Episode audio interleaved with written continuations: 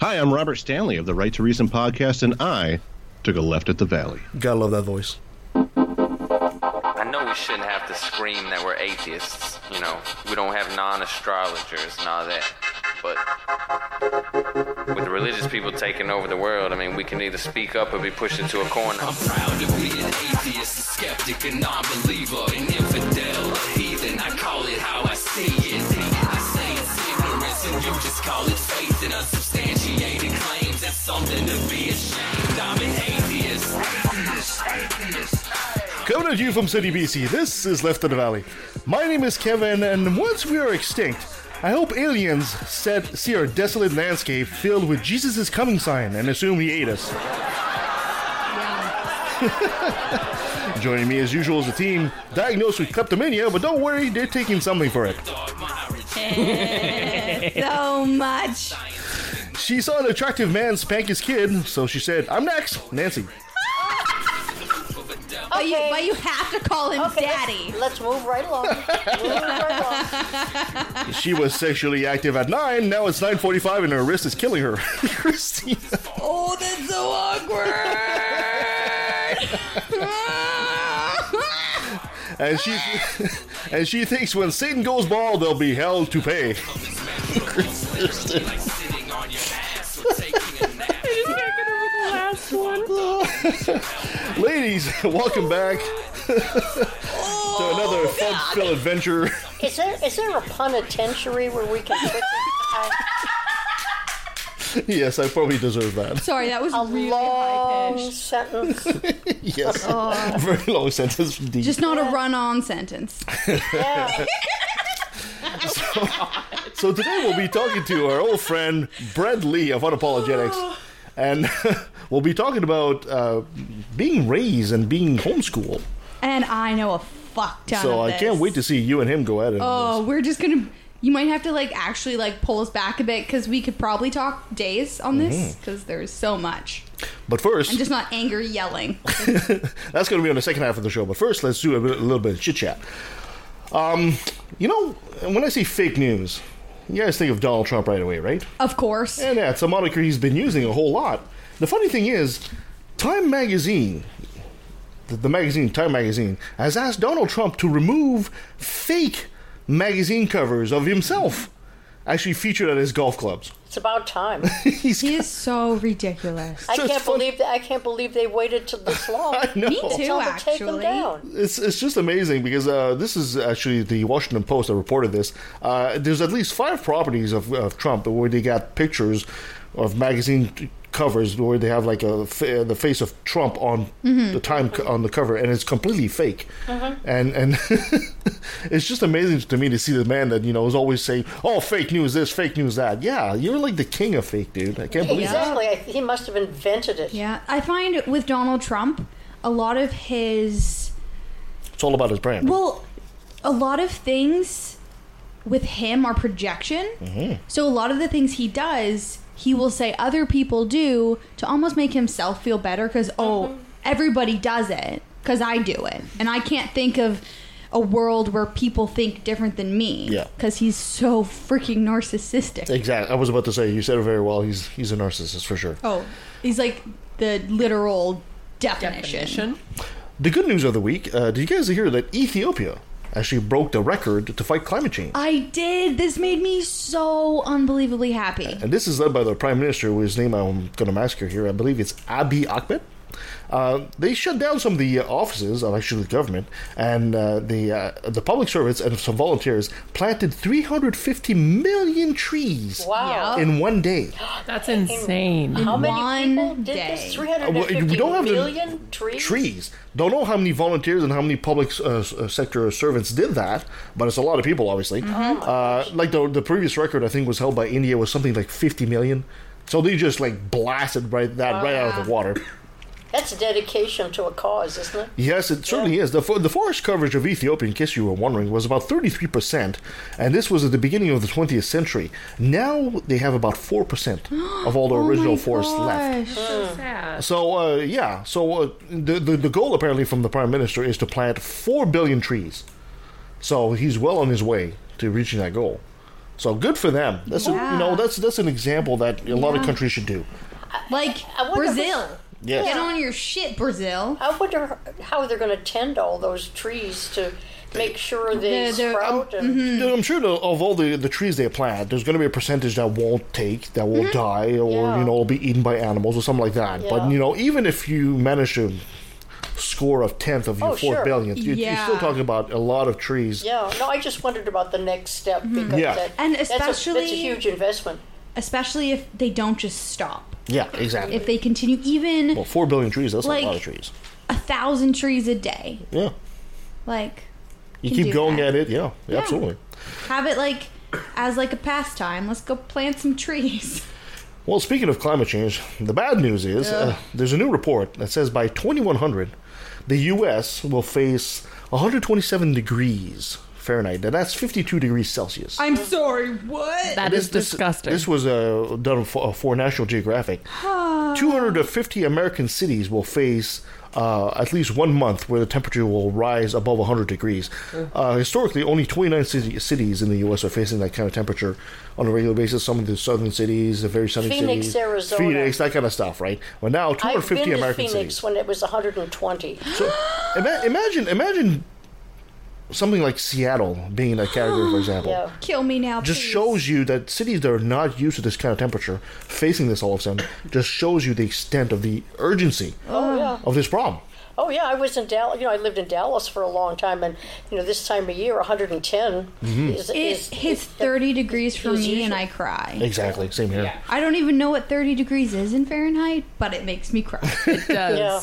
Well, um, 30 degrees, I think so, something 90. like 90, yeah. Yeah. Not like even that. 100 and I'm crying. Yeah. Like, no, stop. Um, yeah, it's it's it's it's really disturbing. Um, speaking of our American friends, um, did you guys hear that um, there's been a lot of caravans from the U.S.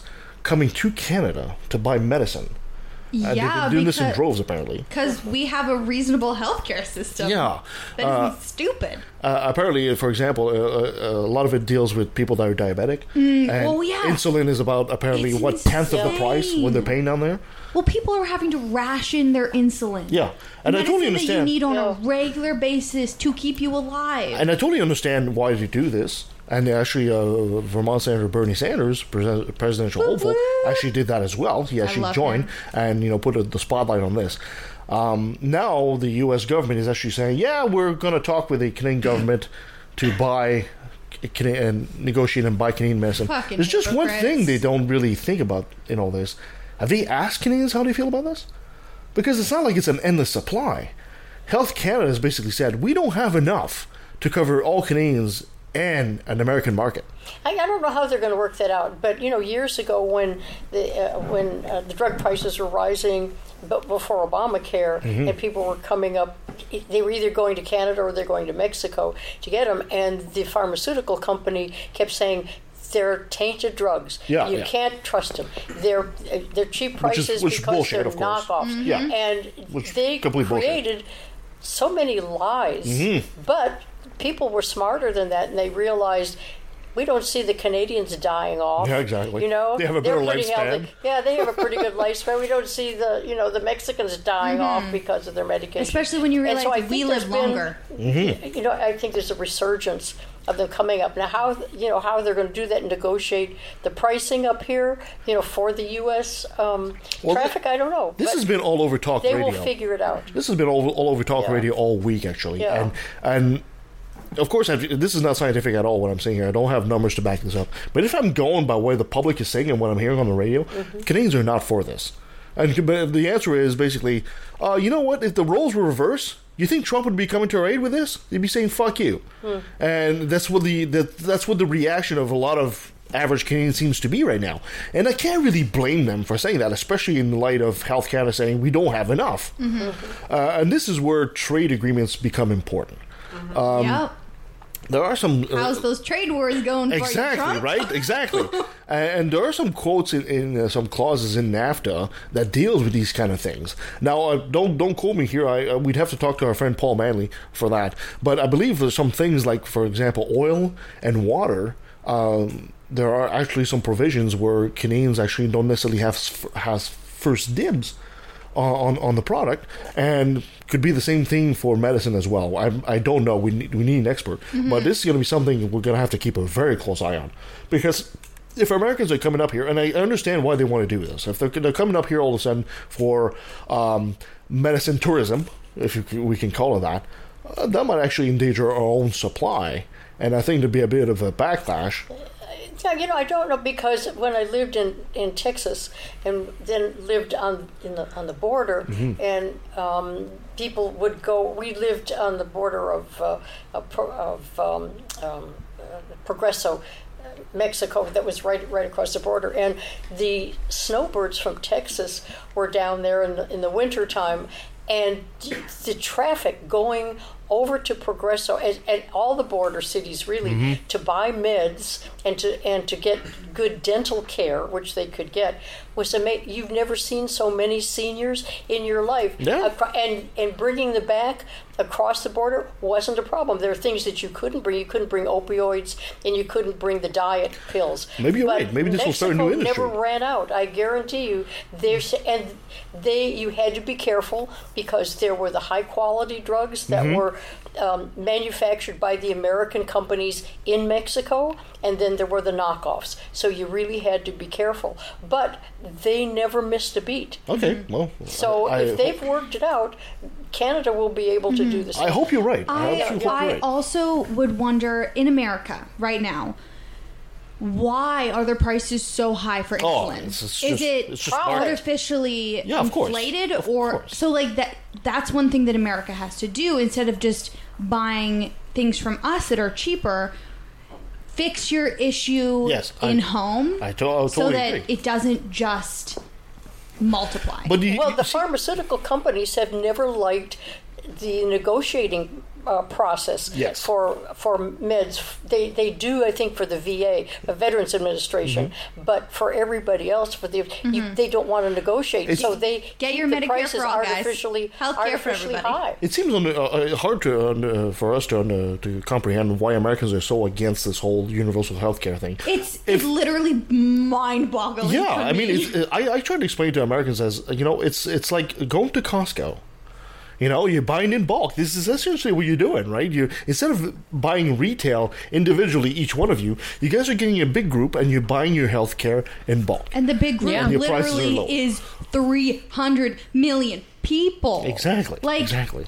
it's it gets spread out so easily. Exactly. And then you aren't paying a thousand dollars a month for your like copay or whatever. Like, Heaven forbid should you have a like child. people Yes. people pay more for their health care than they do for rent, food, Oh, it's insane. everything combined and like and they don't have enough for the rent food and that so they're okay do i survive this like month or do i have a house to live in Yeah, it's- oh guess i have to live in my car now Yeah, and it's eat- gotten somewhat better like because of chips. Obamacare. Yeah. and it's got some somewhat affordable. But even so, I have a friend who um, has cancer, Mm-hmm. and the pill that would put her in remission was fourteen hundred dollars a month. That's Oh my and oh God. finally, she got some subsidies and some help, so she pays like sixty some odd mm-hmm. dollars a month for the pill, and she's in remission, Yeah. and her energy is back.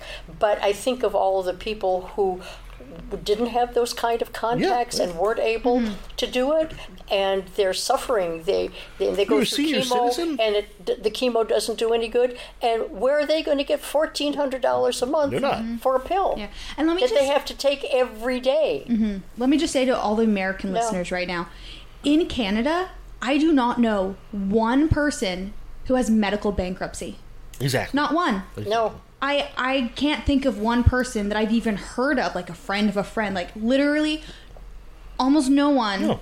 Has medical bankruptcy. No, it's no. It's, I've never seen that happen. Yeah, like healthcare for everybody works. Oh, It's not. It's not. Per, it's not a perfect system. Our system is far from perfect. don't Well, yeah, you still you you do end up with long wait times sometimes because the people who need it Yeah, but- the most get it first. you, you, you have to be careful when you say long wait time. You know, it's not. It's not like uh, you know my arm gets gets cut off and I get to wait. Well, yeah. right. It's just like the the more Yeah. urgent the, the operation, you get pushed in front of the line. Yeah. But if you have a stub toe, Yeah. you know, yeah, you're probably gonna wait a bit. Yeah, and like and like if, if I go to a walk-in clinic, I, you know, half an hour, 45 minutes. Yeah. Hour is mat. Like, hours, like, okay, I may have been here for a while. I've never personally, well, um, not I had much health issues, but I've never had to wait for anything. Yeah. You know, you, Well, you you've say, been you've been lucky. I could I could talk on the other side of Yeah, that I'm sure. for a while. I'm sure. too. But I th- I'm I'm sure that I mean I have confidence. you've seen both sides of the I've equation seen both be- because seen- you, you still I have deal your with- American citizenship. Well, I deal with both sides Exactly. because I have some of my medical care on the Canadian side, and I have some of my But medical care in- on the U.S. side. in your situation right now, Yeah. if, if the situation happened, I said, Nancy, you have to pick one system. Yeah. Which one would you pick? the U.S. side, Really? yeah, You would pick the U.S. side. yeah. Interesting. For, because it, in, but it depends.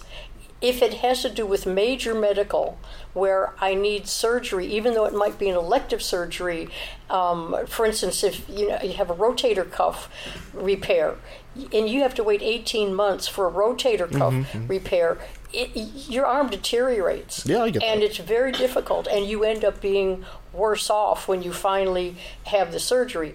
If you can go down to the States and have it done within a month and be able to get physical therapy and get your arm movement back, uh, what, what am I supposed to do? Wait or be able to take advantage? Totally understandable. It, so it, it, it works. However, for everyday care, for colds and you know upsets and things like that no problem i'm up here i have my doctor up here that i've had for 20 years and you know but it is it is so um, unusual i think Mm-hmm. you know to be able to have that advantage You have the best- Uh, best of both worlds. i have the best of both worlds Yeah. and I, I i treasure the fact that I do, Yeah. and, but I, I use each side depending on what my needs That's are. very interesting. And I, I definitely think the reason for those um, specialist um, long wait times are because if you need the surgery, you can go and wait for it. Like Yeah. you can get in the lineup for it. You don't have to worry about I can't ever get this surgery because it will cost too much money. Yeah. Because in America, you do get people who are like, I can just never get this surgery because it'll cost too much money. But you have to realize that by waiting, your situation could worsen. Yeah, no, one hundred And percent. And that's something that, i- i- if there were better management of Yes. of the, Yeah. the funds and the facilities, and there were more doctors, there were more specialists, that would be taken Yeah, care because of. Because there there are some absolutely Yeah. stupid things our medical system Oh, yeah, of does. Like Yeah. especially for our very local, what they did to the Mission Hospital was Yeah. stupidest thing on the actual planet. Okay, perfect. Moving on. because we're not going to spend all show on this. because we To could. be honest, the Mission could. Hospital is a stopping point. Yes, yes. Getting really local stiff. Last but certainly not least, you guys hear that Trump was in the Rose Garden uh, this past week, and he was talking about a bill that was supporting the first responders of 9/11. This is the bill that was pushed by Jon Stewart. Yeah, because and then the dude like didn't pass it, and everyone's like, Yeah, "Are you yeah. actually exactly. So, so, so they finally passed it. So these these first responders are finally going to get the Medicare that they need, they and that's good news. a little late for Uh, but you know, being Trump, he couldn't help but making it about himself. Uh, when he started, uh, he, he stated that he spent a lot of time with 9 11 responders at ground zero, oh, so much time. and then the internet lost it. And we- it prompted, which is going to be our favorite sh- um, game show of the week, and it's going to be, you know, hashtag lost Trump stories. Da-na-na-na. All right.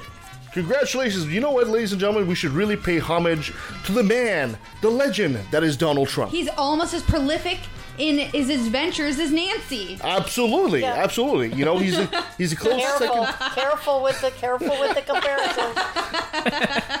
So I think I think that you know uh, th- this man has been getting a bad rap. Even us on the show, we've been you know kind of bashing on him, and bashing. now realizing that the man is so prolific in so many ways. So you know, let's let's maybe pay a, a bit more uh, attention to what Donald Trump has done.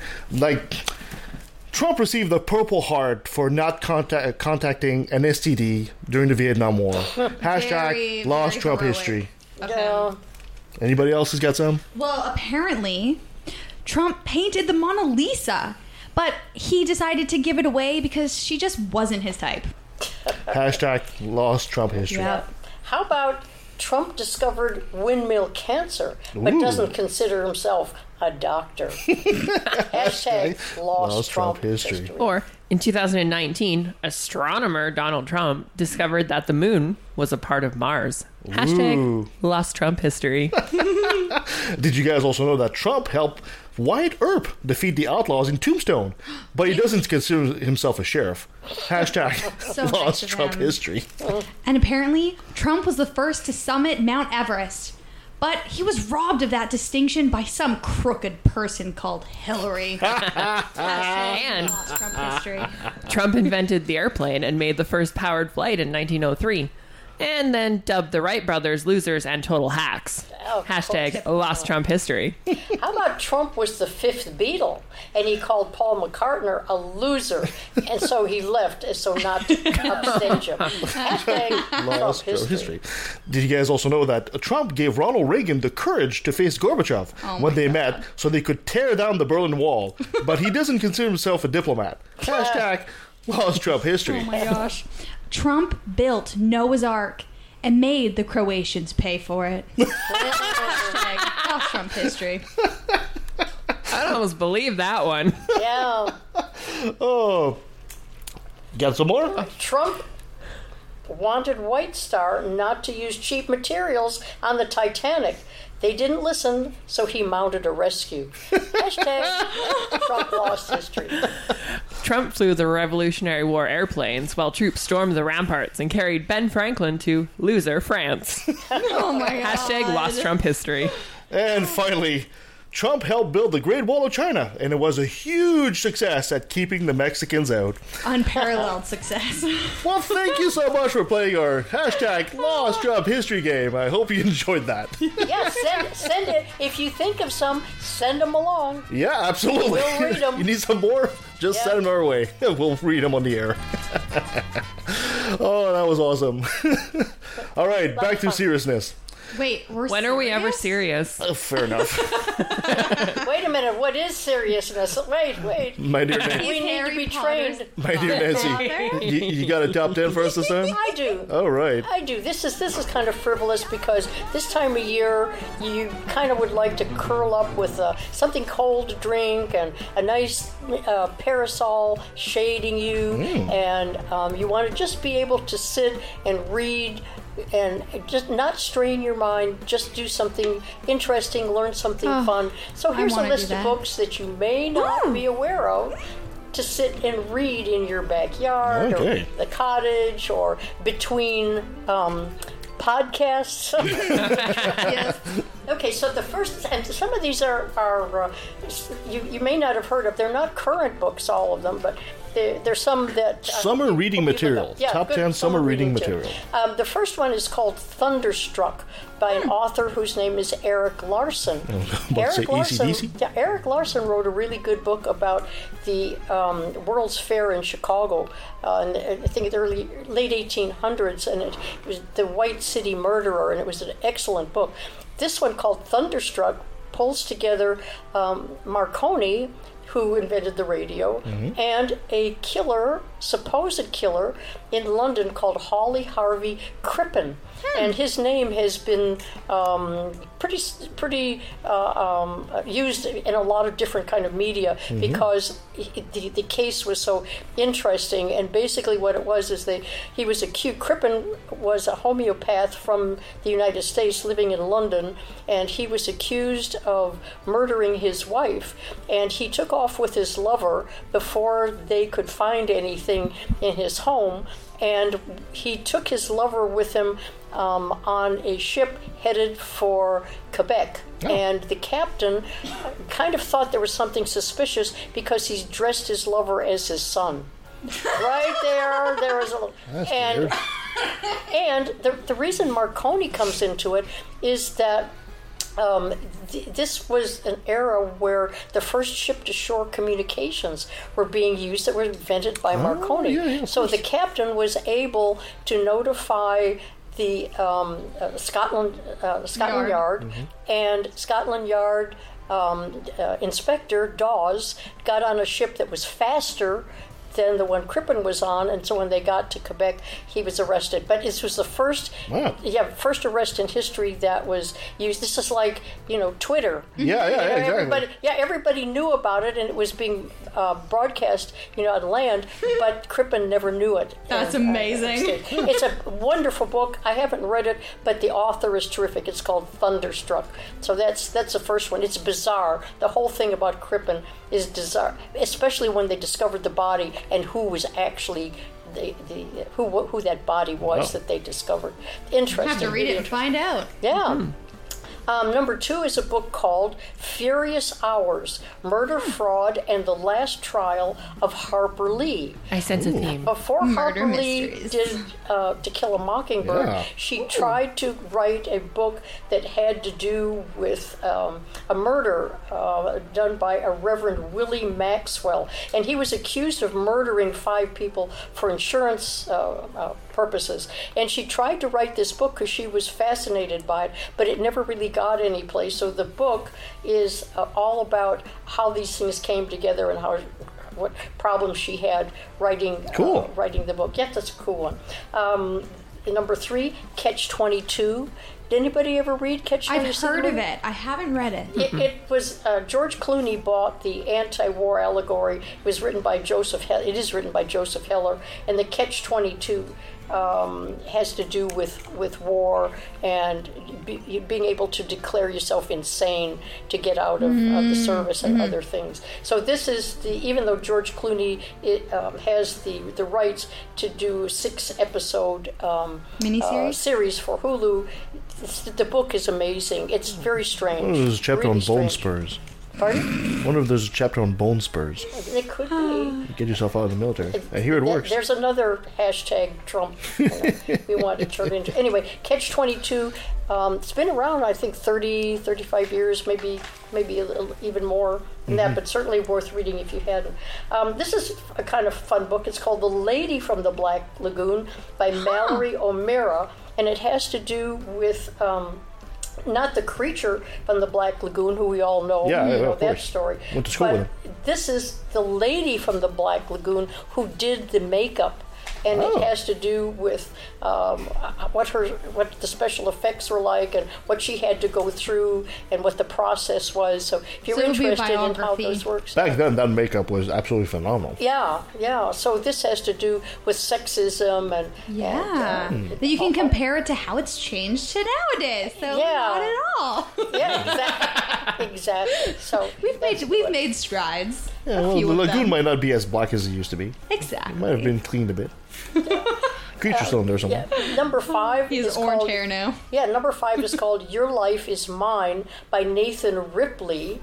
And this has to do with uh, a famous cult cult leader who went on a shooting rampage in the 1990s. And his daughter, whose name was Blanche Potter, um, uh, tried hard to distract herself from that time, but then her mother is killed. She goes home. It has to do with a lot of thrillers, and mm-hmm. Nathan Ripley is a Canadian. Hmm. Um, oh, cool. This isn't based Writer? on David Koresh, is it? Yeah, actually, his real name is Naben Ruthnum, Okay. but he and he uses Nathan Ripley as a pseudonym. But but the story is not based on the Waco and the. no, no, this is a this is based on a, a Canadian um, guy whose last name was Potter. okay. So this has to do with um, with how the daughter manages it uh, and her life after that. Okay. That sounds like a really interesting read. Very psychological. yeah, sounds. really psychological.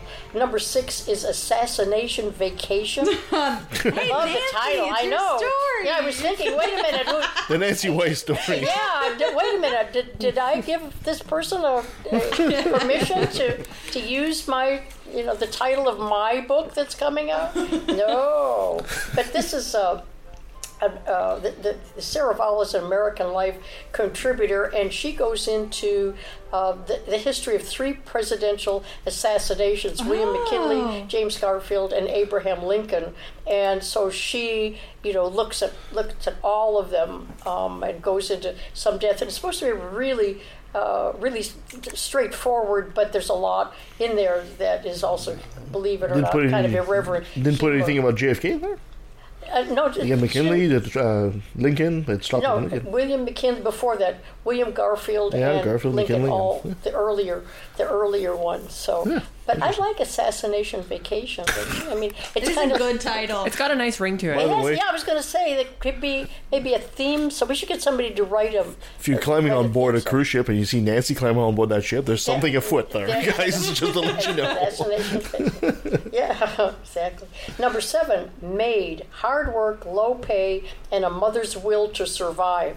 That's Mm. a title uh, by Stephanie Land, and this is a, a true account of her tenure as a housekeeper, and it, uh, it gives a lot of light on. Um, how overworked people are and how underpaid, and all of the, the financial problems that, that people have when they work an awful lot for people that can afford to pay them more and yet don't and so how they how they struggle. Um, this is an interesting title too. Number eight soul of an octopus by That Sy sounds Montgomery amazing. and actually this is about octopi or octopuses and um, actually believe it or not many people consider them to be the most intelligent creative and fascinating They're amazing. this is um, written by a naturalist. Simon Montgomery's a naturalist, and he actually got up close and personal with octopuses at Boston's New England Aquarium and in Polynesia. So a lot of science, but um, a lot of looking into the, the mind of the octopus. They they can And problem the Phil- solve like nothing else. Philosophical questions about octopuses. So anybody who's Yeah, think in, of that next time you eat um uh, calamari, guys. you know, Little smart suckers. yeah. It's, it sounds like it would be, you know, kind of an interesting, especially if you're into animal behavior, Mm-hmm. Yeah. which, you know, a lot of people are. Okay, number nine, The Ghosts of Eden Park by Karen Abbott. This is um, in the early 1920s. The uh, guy who is the uh, protagonist is named George Remus. He had everything. He had a wife. He had everything. He had a uh, mansion. He had everything he wanted, and then he went into bootlegging. And then by ninety, by 1921, he owned 35 percent of the alcohol. He didn't drink, but he um, uh, hosted a lot of parties. And then there was a murder, and it gets really murky after that. But it's a strange but true story about George Remus and what happened, and uh, the, the uh, alcohol um, and uh, all of the things that, that went along with prohibition. So it's coming out in it's coming out this month. So if that's a- book that you I'm like, excited. yeah, very good. Karen Abbott. I will definitely take that a look at that one. Okay. Um, number 10, I'm going to give one bonus one that sounded really interesting. Um, but number 10 is Theodore Roosevelt for the defense. And I didn't know that Theodore Roosevelt was actually charged. Wait, and seriously? Had to go under, had, had to had a trial. But in 1915, the Republican Party boss William Barnes accused Theodore Roosevelt of libel. And so in the um, A- A- Dan Abrams and David Fisher uh, weave the history of law into what is supposed to be a really delightful and compelling case. Who knew? He was quite the character, so that'd be very interesting to see how he portrays yeah, with Theodore Theodore Roosevelt. Roosevelt. Yeah, the that's bull moose. yeah. Okay, so this is the last one, and it was way down the list, but I found it more interesting than than some of the ones that uh, that, that didn't make the, the, the top that did make the top ten. This is called Bad Blood: Secrets and Lies in a Silicon Valley Startup. Ooh, that This is- sounds so yeah. interesting. Yeah, this is an author whose name is John Carreyrou, C A R R E Y R O U. Mm-hmm. And there was a biotech startup called Theranos. And it was really, you know, humming along. It seemed like it was too good to be true. What it, what it started up for was promising a state of the art process to expedite and improve blood testing for hundreds of millions of people. Oh, I But think the- I've heard of this. yeah, but the, the founder, whose name was Elizabeth Oh, Holmes, I've totally heard of this. She's Yeah, insane. she was the one. And She that- is like lying about everything, but just like, just so calm and collected because it's in, it's really crazy when you watch her because she very much tried to emulate uh, Steve Jobs. Like she'll wear the same kind of clothes and and it's funny because she even she even fakes her voice. Like she puts on this really low, kind of gravelly voice, but then there's some times in interviews where you're watching her, and it'll like pop up to a really high, like higher voice, like a normal person, and you're like, what is going on? Oh, you're getting the book. I can tell. well, no, I, I've watched a documentary about her. oh. Yeah, I thought that it really sounded Mm-hmm. Yeah, it's it's really cool. It's So very she's, similar. a, she's a bit of a psychopath. very Yeah. much. It's very similar to what happened with Fyre Festival. Um, uh, it's actually it's very similar. it's just how they can be super. They can lie about everything, but wow, people who can kind of what the things that you look for in a person to tell if they're lying, such as nervousness, like shifty, like uh, uncomfortableness, like they just do not um, uh, portray because they're like creating another world while they're talking, so they believe what they're saying is true on a weird level. It's very interesting. It's it's Yeah. it's fascinating to see how many psychopaths have come into success, Mm-hmm.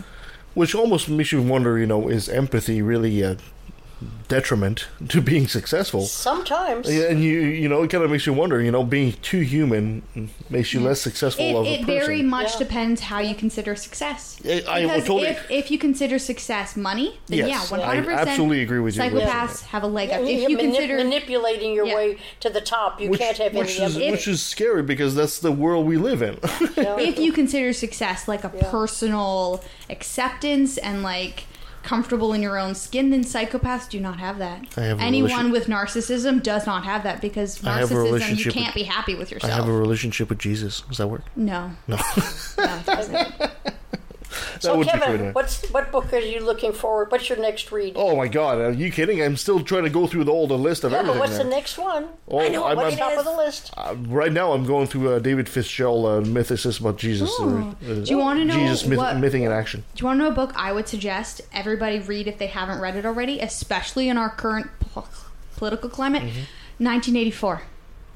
Yeah. It mm. will make you see the Donald Trump administration in such a different light and see his his little lies as so much more important as people portray them to be mm-hmm. and his mischaracterization of everything it will make you see how much that leads to fascism. okay, perfect. Kirsten, what's your next read? My next read i that I'm planning is Shadow Wars. Whoop whoop. Yes, of course, with David Fitzgerald. But as much as I'd like to get into that, we're way behind the schedule. So, my dear Let's go Kirsten, you get after. another brilliant moment for us. I do. Perfect. Brought to you by religion. So, Rochester Cathedral, England's second oldest cathedral, is trying to get more young people to enter their building. And how might you guess they are doing this? Just give a wild guess. How do you think they're doing it? Getting Coffee. more young people. Twitter. I was going to say brute Um, force, but that doesn't matter. That was the old Uh, way. They don't do that see. anymore. Uh, free food. No. That'll load. Rock and roll party. free internet. No. And no. Coffee. They are Snacks. no. They're replacing Tequila. they're replacing the pews with a nine-hole miniature golf course. At least for a few weeks. Okay, why don't you just replace your uncomfortable ass pews with something comfortable for my Netflix generation?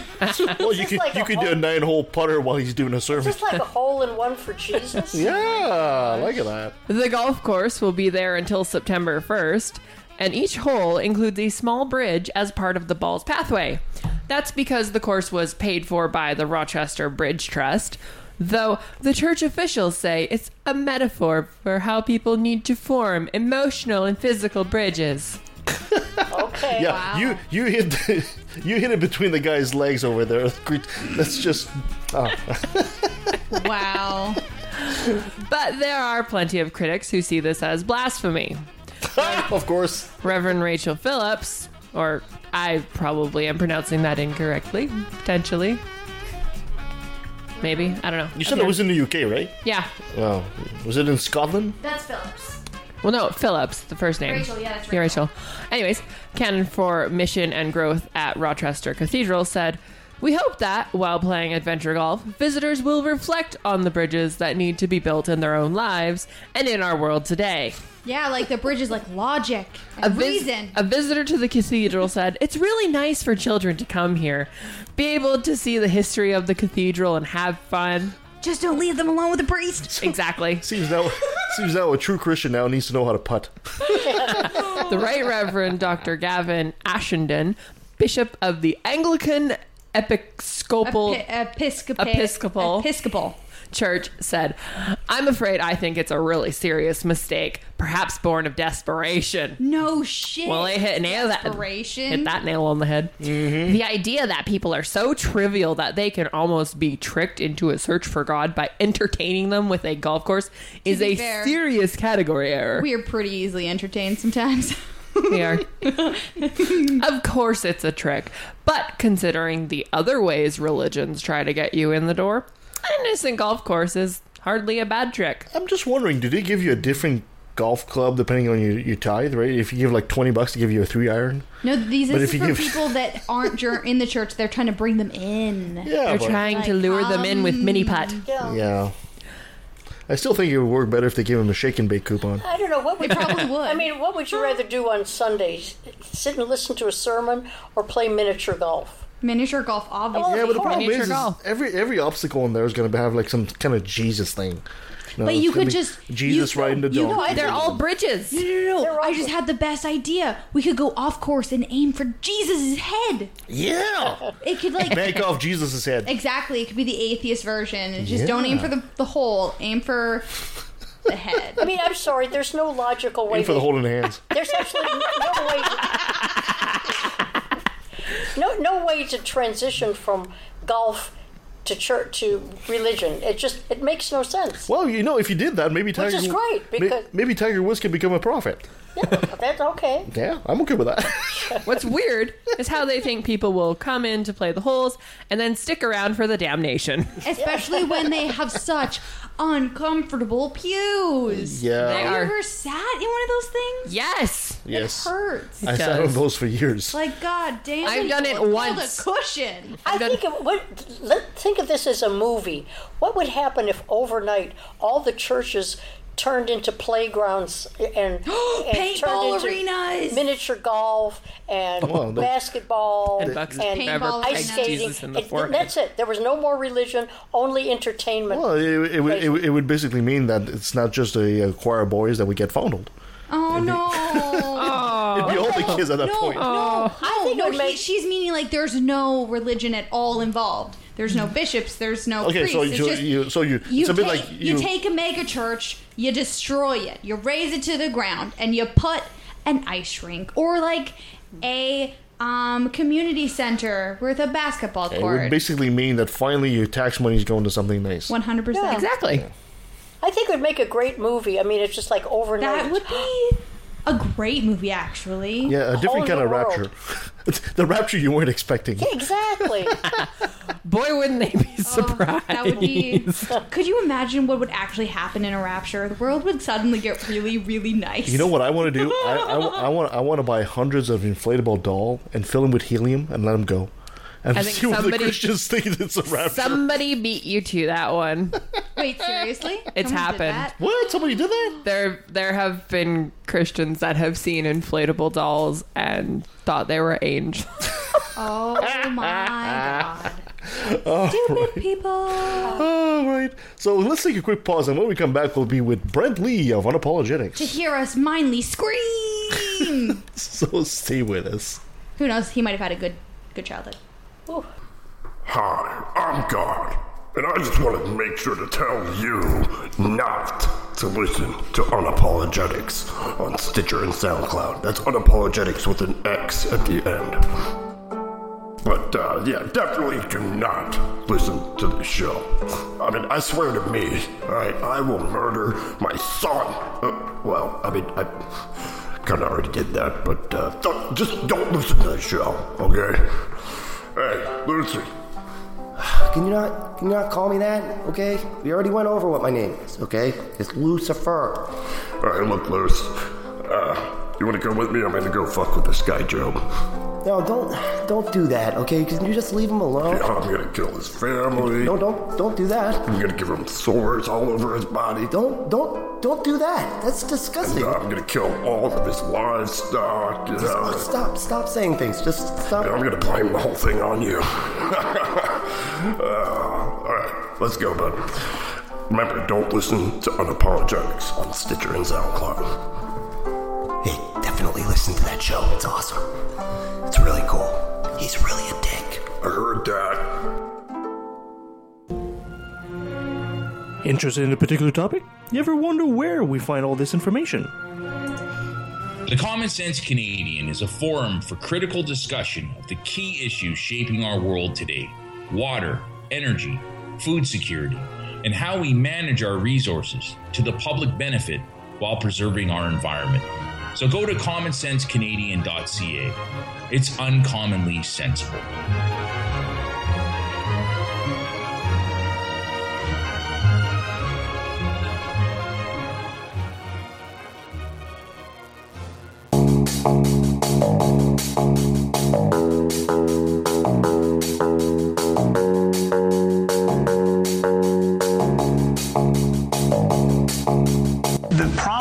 Whenever somebody seriously represents his belief that Elvis is still alive in a conversation, in, in, on a first date, at a lecture, at a job interview, uh, he immediately pays a price. He, he pays a price in ill-concealed laughter. Right. Now, surely you can agree with that, that, that is a good thing. Now he can. Now then he could rattle on about this is not a scientific claim. Uh, this is a matter of faith. You know, when I look at you, I, I see you might be Elvis. I mean, he he could he could do this.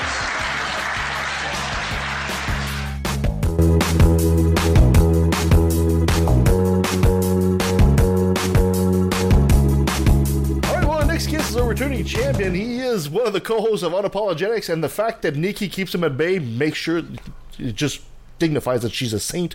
He's a snappy dresser and a snazzy dancer. Brent Lee is back with us. Hey, Brent, how you doing? Hello. Hey, I actually am a snazzy uh, dresser now. It's, it's, it's all because of Nikki, though. You made, me. you made me. I had to grow up. You know, you know, No I, more socks I'm- sandals. I know my like my dad did that one time. I was so embarrassed.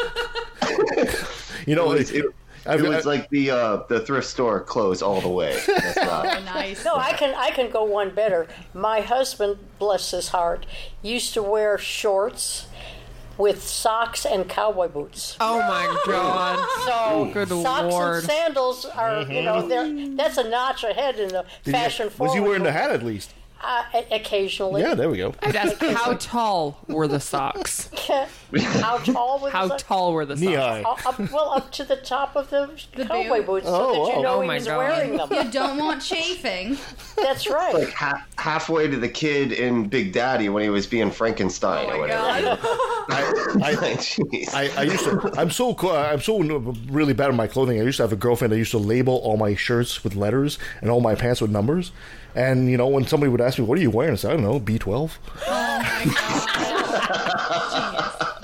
Oh wow. Perfect. Back on track. Five points for me, Brent. Yes, you, sir. You're a, a returning champion on the show, and we love having you, of course. But maybe some of our listeners did not catch you, so maybe you'd be uh so kind to give us a quick bio as to who you are and what is Unapologetix. Uh, so, Unapologetix is a show that me and uh, my girlfriend Nikki do. Um, we've been together a while. She really, um, I became an atheist two years ago. She didn't become an atheist until about uh, well, a little a, a little under two years ago. It took it took some. She did the show even though she wasn't an atheist, but um, she enjoyed all the content. And uh, but uh, we, you know, we just talk about basically uh, just all sorts of you know humanist stuff. We're very far left. We, uh, you know, I, I myself am an ex uh, homeschooled, heavily indoctrinated Christian um, that stuck with that, and then went super like right wing for a while, and uh, you know met Nikki, who was awesome, and brought me over to understanding how other people's experiences are, and you know how important that is to understand. Perfect. Well, But, speaking uh, yeah.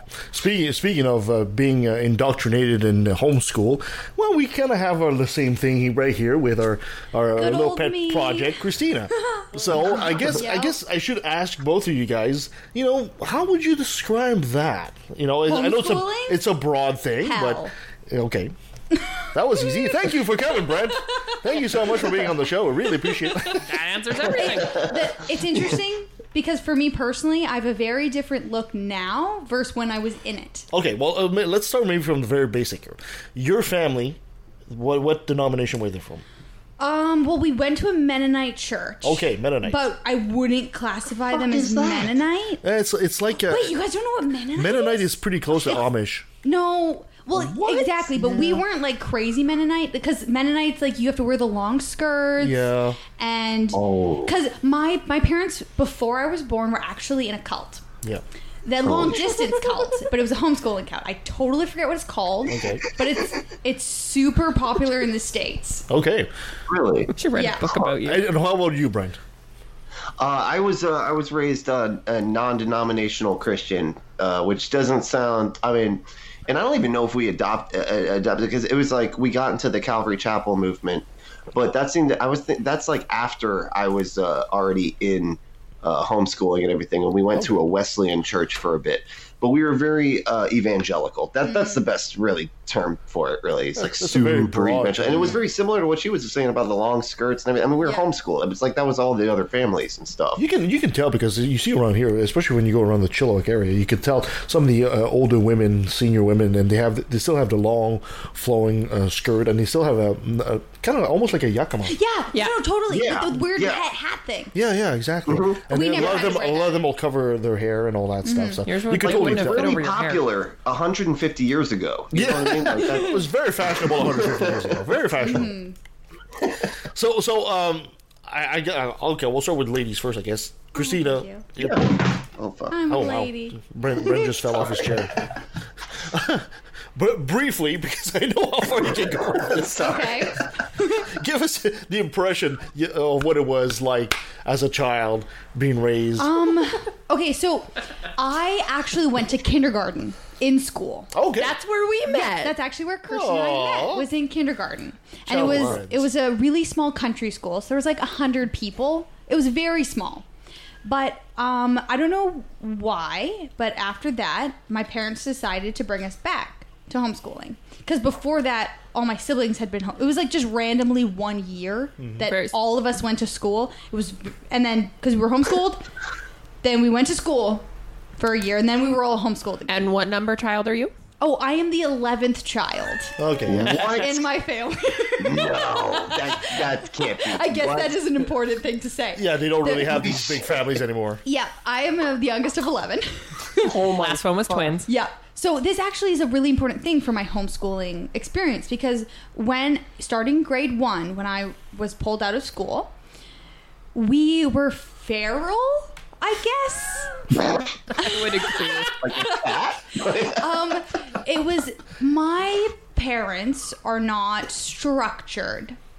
They are very disorganized. My mother's borderline hoarder, um, and my dad was a workaholic. So we were released into our lives where maybe 10 minutes we could be riled to do homework.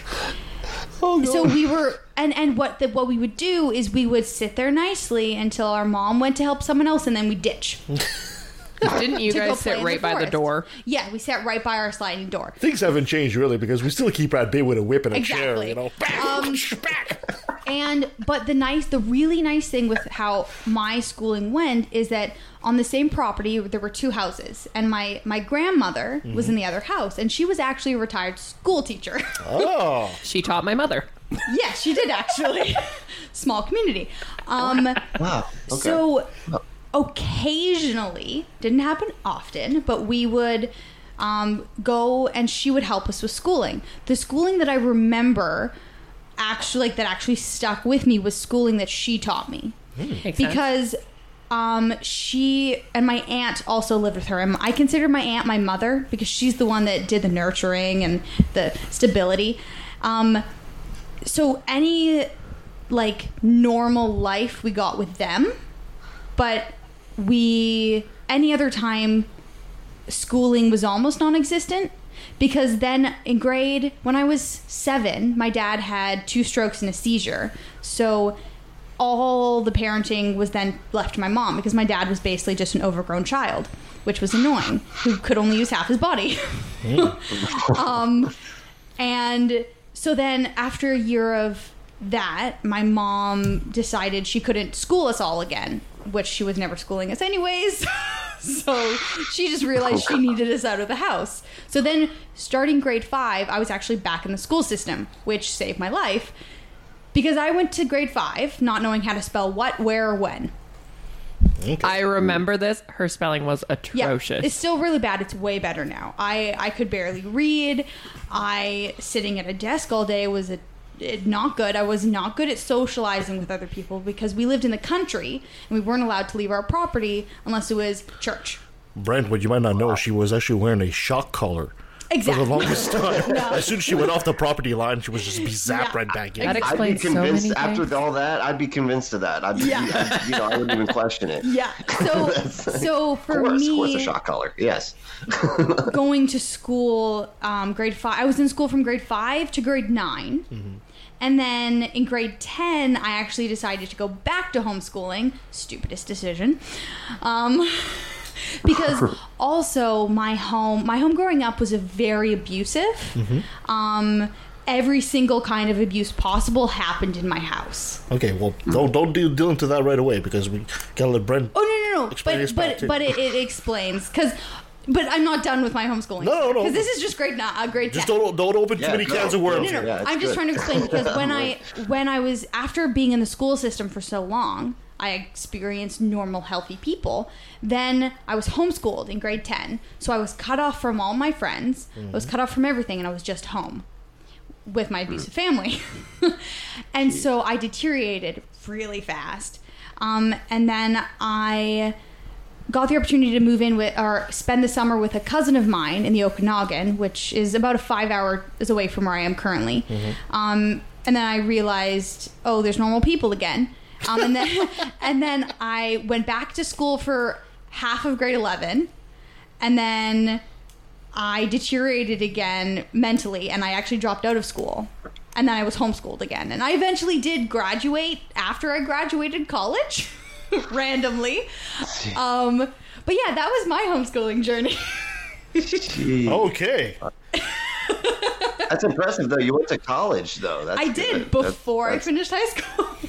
That's impressive. Honestly, Yeah. that that's really cool. I didn't. You know, Anyway, it was clown college. yeah, so so now I I'm really fascinated to hear what your Yes. ho- homeschooling experience was. I think Brent just said, "Well, you know what? My homeschool's kind of normal now." yeah, it's not that cool. Yeah, never mind. All right, your turn, Brent. Ex- explain to us your miserable childhood. Yeah, well, um, so yeah, I was completely raised uh, uh, homeschooling. I I did, uh, I think I did one year. I did do kindergarten, and I want to say like third. It was like some off uh, uh, year, and I did. Uh, it was at a Christian school though. Oh, okay. a very heavily like like serious like their teachers have been known for getting fired for seeing PG-13 movies. Oh So, wow! I was in the Wow. So I take Yeah, it they- evolution was not in the course. Yeah yeah it's, it's like Well, they, no, like, no, but it's- it's they a- had it's a serious- watching It's a serious question because there's a lot of religious schools that are Catholic schools, right? You could mm-hmm. have gone to a Catholic. School, Oh, right, and Catholics do oh, actually yeah. accept. They do accept evolution. evolution, yeah. Yeah. oh wow really Yeah, absolutely. surprisingly. weird I know. I oh, know, my and apparently they're the crazy ones. I huh? know. that's funny yeah and, and and I remember like most of the science that I took um, was actually just that was it. It was the science courses that I took was just here's why science is wrong, Oh my gosh, me Uh, too. right? You- I I grew up on Kent Hovind. oh god, I feel Hold like on. we're we're having a this? bonding Yeah. moment between Brent and Kristina here. Yeah. Uh, yeah, I brought my I got my uh, actually my my book. I got I found my science book, and uh, Yeah. You had a So I got science book? yeah, I still got some of my books from high school. We didn't even have books. They, they were reading chicken entrails and stuff like that. This was a while ago. I don't know. I All don't know so you are. keep going with your journey there, buddy. But um, no, yeah, it was mostly learning uh, about like, first of all, like, yeah, for, that science is is wrong, and then the rest of it seemed to be all a uh, a bubble. Like it was just trying to keep me inside. Like I didn't, you know, and it was weird because I'm such a social person, Mm-hmm. and I, I just, I, you know, I feel like I need to like talk to other people and just hang out and stuff. That's partially why I do the show because I wanted to communicate, like, uh, you know, uh, connect with other people in the community and stuff, and uh, yeah, I just I feel like I, I need to do that, and it's weird because like when I was homeschooled, I remember having that need and like wanting to talk to other people, and I do it. You know, when we went to, uh, we had all these weird uh, functions that the the school the, the it was like a school group. It wasn't it wasn't a. I actually have the website pulled up, but it's it's it's a uh, homeschool cru- group that kind of basically says you can teach your kid whatever the fuck you want um, we're just here to make sure that the government allows you your kids to pass basically you know and so we can get you a diploma and stuff like that you know through this uh, program and stuff and i remember going to the functions and the people there were just I, I would like go try to you know hang out with them and have fun with them and stuff and they just it was like we were all terrified of everything you know and they were just like complete and i just wanted to hang out and talk to them and they were just totally scared of me and they were scared of each other and it was because a lot of the rules that because these were homeschool families from all different uh, walks and stuff right? So they eat but it was all very rigid but they all had very different uh, I guess expectations for what is okay in their family, right? So it's it's all very like my family is this way, and so they would only have kids over to their house because they can kind of control the environment, and they wouldn't ever let their kids go to other people's houses. If that makes sense. Was You know, like sorry, I was about to ask. Uh, oh, go ahead. do you recall the school? And I, I could go for Christine as well. Uh, when you guys were were homeschooled, do you, do you recall um, people actively trying to uh, impress that you shouldn't hang with the other kids, or was it just a, a, like a normal side effect? It was. I mean, it was. It was like they kind of they tried to keep them mm-hmm. almost It- apart because they were scared that somebody might influence mm-hmm. their kid was negatively, very- even within the homeschool group. Mm-hmm. Well, Brent, when when you were homeschooled, you were talking about the government a little bit ago. Did you have to take any basic tests from? I, I forget where you grew up, but did you have to take any basic tests to show that you were educated, that you could spell, and that you knew, you know, basic facts that were taught in the in the public schools? No, no, not really. No, we we we took the SATs at the end, but that was all for just uh um. Uh, it was required or whatever, but and we had to take the so we had to get uh, at least up to stuff. But the SATs, like you, that just scores like how smart you are. It doesn't like really put you on like oh this is this this person is like uh, doing well in school or this person has been educated by the public school system. It doesn't really govern that at all. It just says like whether or not you can go into a college and stuff, and here's Right. where you're at. You know what I mean? Like as far as and we always scored very low on the SATs. In fact, they let us retake them several times. I think I retook it like five times. Seriously? Wow. What did you did you did you have to finally did you have to go to any class that would help you take the SAT that would train you how to ta- how to take it or did you just keep doing it until you finally passed? Actually, uh, uh, there was this um, curriculum called Abeka, and it was a Christian curriculum, and they actually had SAT prep courses. Yeah, To, to, to take, you know, and it was, you know, it's just like one of those books where you can fill it out as you go and stuff like that. So it's almost I, like I an did open take one of test. those. So it's like a, almost like an open book test, essentially. Basically, yeah, it almost was. I mean, by the end, it would seem, seem like you know after I took the test for like you know a couple different times and stuff, and they had to they got like approval to be able to do that and stuff. You know, basically, you know, oh, if the kids don't pass, you know, it's harder for them because you know they're not they're not learning from like a regular curriculum. You know, because if you don't learn the right information, you can't you can't fucking how are you supposed to take the SATs? Mm-hmm. So it's, it's, You know, 'cause- Yeah. it's amazing. It seems amazing to me that the only thing, thing they focus on is you passing. I mean, you see that today in the in the work environment. You know, they say, okay, you need your your forklift ticket. and they'll say, Right. okay, you need you need to do this, this, this. Just okay, the answers are A, B, C, and you know, just just get just get it done so he can give you the ticket so you can get back to work. It seems to Right. have the same kind of thing here, but you know, they don't really care to see that the kids has actually learned anything. It's just just pass the test so we can get the government off our back. Yeah, it's like an OSHA test when you're at, the, at, at a company or something, you know, and, and they're like, "Hey, look, we just got to make sure everybody passes. I don't give a shit." Yeah, yeah, just- exactly. Well, just sign the form and say they passed. you know what I mean, kind of thing. Kristina, you were saying that you got your high school diploma.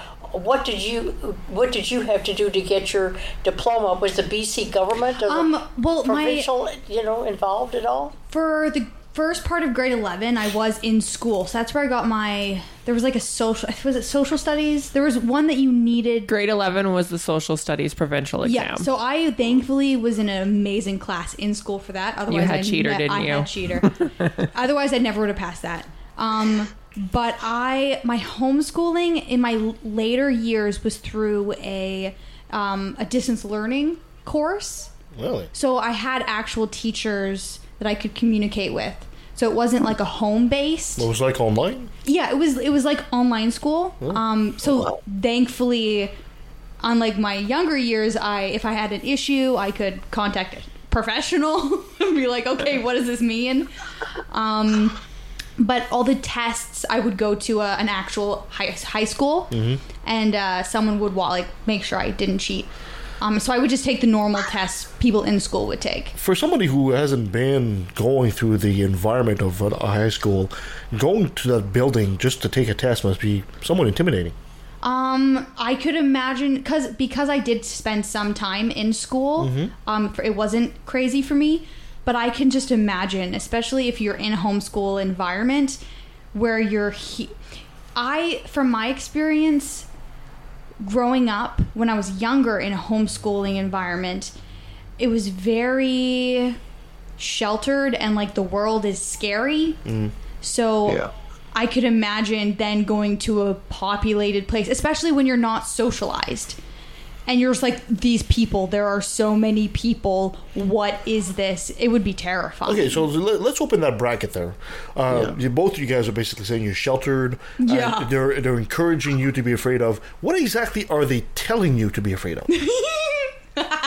Well, for me, it was like right in the middle of the satanic panic. So, oh man, you know, dude. was. Uh, I think I couldn't watch Ghostbusters cartoon Uh, for fuck the movie. I couldn't watch the fucking cartoon. Really? wow. My God. Yeah, I got Alex Jones. yeah, I my parents are massive conspiracy theorists as well. So I was raised with uh, Alex Jones constantly playing. It, it, it, it's so shocking because you know my first reaction is if I was to hear these two stories independently, I would have said Kristina was the American, I know, right? right? right? And- and, I mean, her story seems almost like way worse than Brent's, and you would think, no, well, Brent had to be living Well, in Canada. there we don't there have are crazies there here. are bad Canadians too. Apparently, yeah, absolutely. Oh How- yeah. How, about you, Brent? What were they telling you to be specifically? Well, give me an example. Were they saying, you know, the, the satanic panic? Yeah, we know that absolutely. Well, although Yeah. Give a few examples of that, but was that the only thing?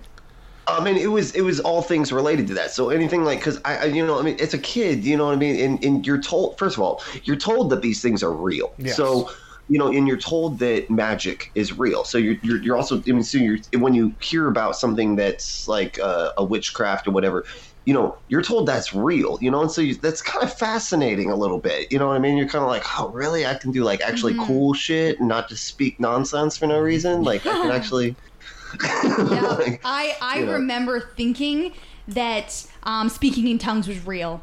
I can remember thinking that I was actually like channeling like angels and shit. oh, Oh God. I would do it all the time, and like yeah, it it was a weird mindset. Oh God. Yeah, 'cause- I paid money to see that. I. Uh, I could probably still do it, but I'm not doing it right no, now. no, no, no don't. So, so Brent, you, give us a you, taste. You, No. you, gra- you actually graduated high school being homeschool. There wasn't a period where you actually physically attended classes in a, in a public school. No, no, yeah, I, I, I, I took my GED. I, I could have if I would have like stayed with it, but I, my parents like held me back a year, so like I would have been like oh, like 19 when I graduated, so I was like, you know what? Let me just. I'm done with this. Let me just take my GED and be done. Yeah. That's fair. So now, eh, being homeschooled and going through all of this, and now you've got your diploma, and you're out finding a job in the real world. How was that transition where you went from being homeschooled to being with people who had education through the public schools? Good question. Well, uh, both my brothers were younger than me, and I didn't move out until I was 28, and they both did. You know? So I was terrified of the world, honestly. I understand that feeling on such a deep level. it was when you- terrifying. So when was there a point when you went to apply for a job and you had to fill out an application that asked you about your schooling? Was that ever a problem? Uh, it, it actually wasn't. Uh, believe it or not, it's weird. Like uh, people in Florida are actually pretty pro homeschool. They're like, I just put that in big letters, homeschooled, you Okay. Know, with big with crayon. You know, Yeah. and they're like, oh, I got it, I got it. matches matches what you learned. Yeah. So you never you never had a an employer question you or turn you down because he felt that your education would be lacking in according to what you were supposed to perform on the job. Um, no, but I never really had high skilled jobs. So Okay. No, I mean after high school. Yeah, no. After high school, still no no skills. That's Do do you feel that by being homeschooled you lost something that was fundamental to so many other people that did go to a brick and mortar school? Oh yeah, because uh, both my brothers, uh, they they did go to public school. I think my parents were Lucky like, "Dude, this sucks," and put my two younger brothers in school, and they both graduated with AA degrees. Oh, like they were so able cool. to take their uh, college uh, courses as they were going through high school. Well, when it's you- it's when- almost like high school is better. When, when, Yeah, when you're saying AA degrees, you mean Alcoholic Anonymous here? Yeah. Yes, yeah, Okay, okay. Just, just want to be sure. yes. No, I hear no, that no. they have they have that course in Florida. Mm-hmm. so uh, so I, want- I, I let's let's go back there because both of you guys are, are homeschooled. Uh, did you guys notice a difference? Maybe not at the time, but when you look back now on your social development. I mean, where I mean, were you like much more naive than the average person your age, or you know, uh, do, you, do you feel that you were impacted like a lot? Um, I personally wouldn't say I was more naive, but I know because I have a really interesting position where I was homeschooled for half of my schooling and went in school for the other half. I know that being homeschooled, it I didn't know social interactions Yeah.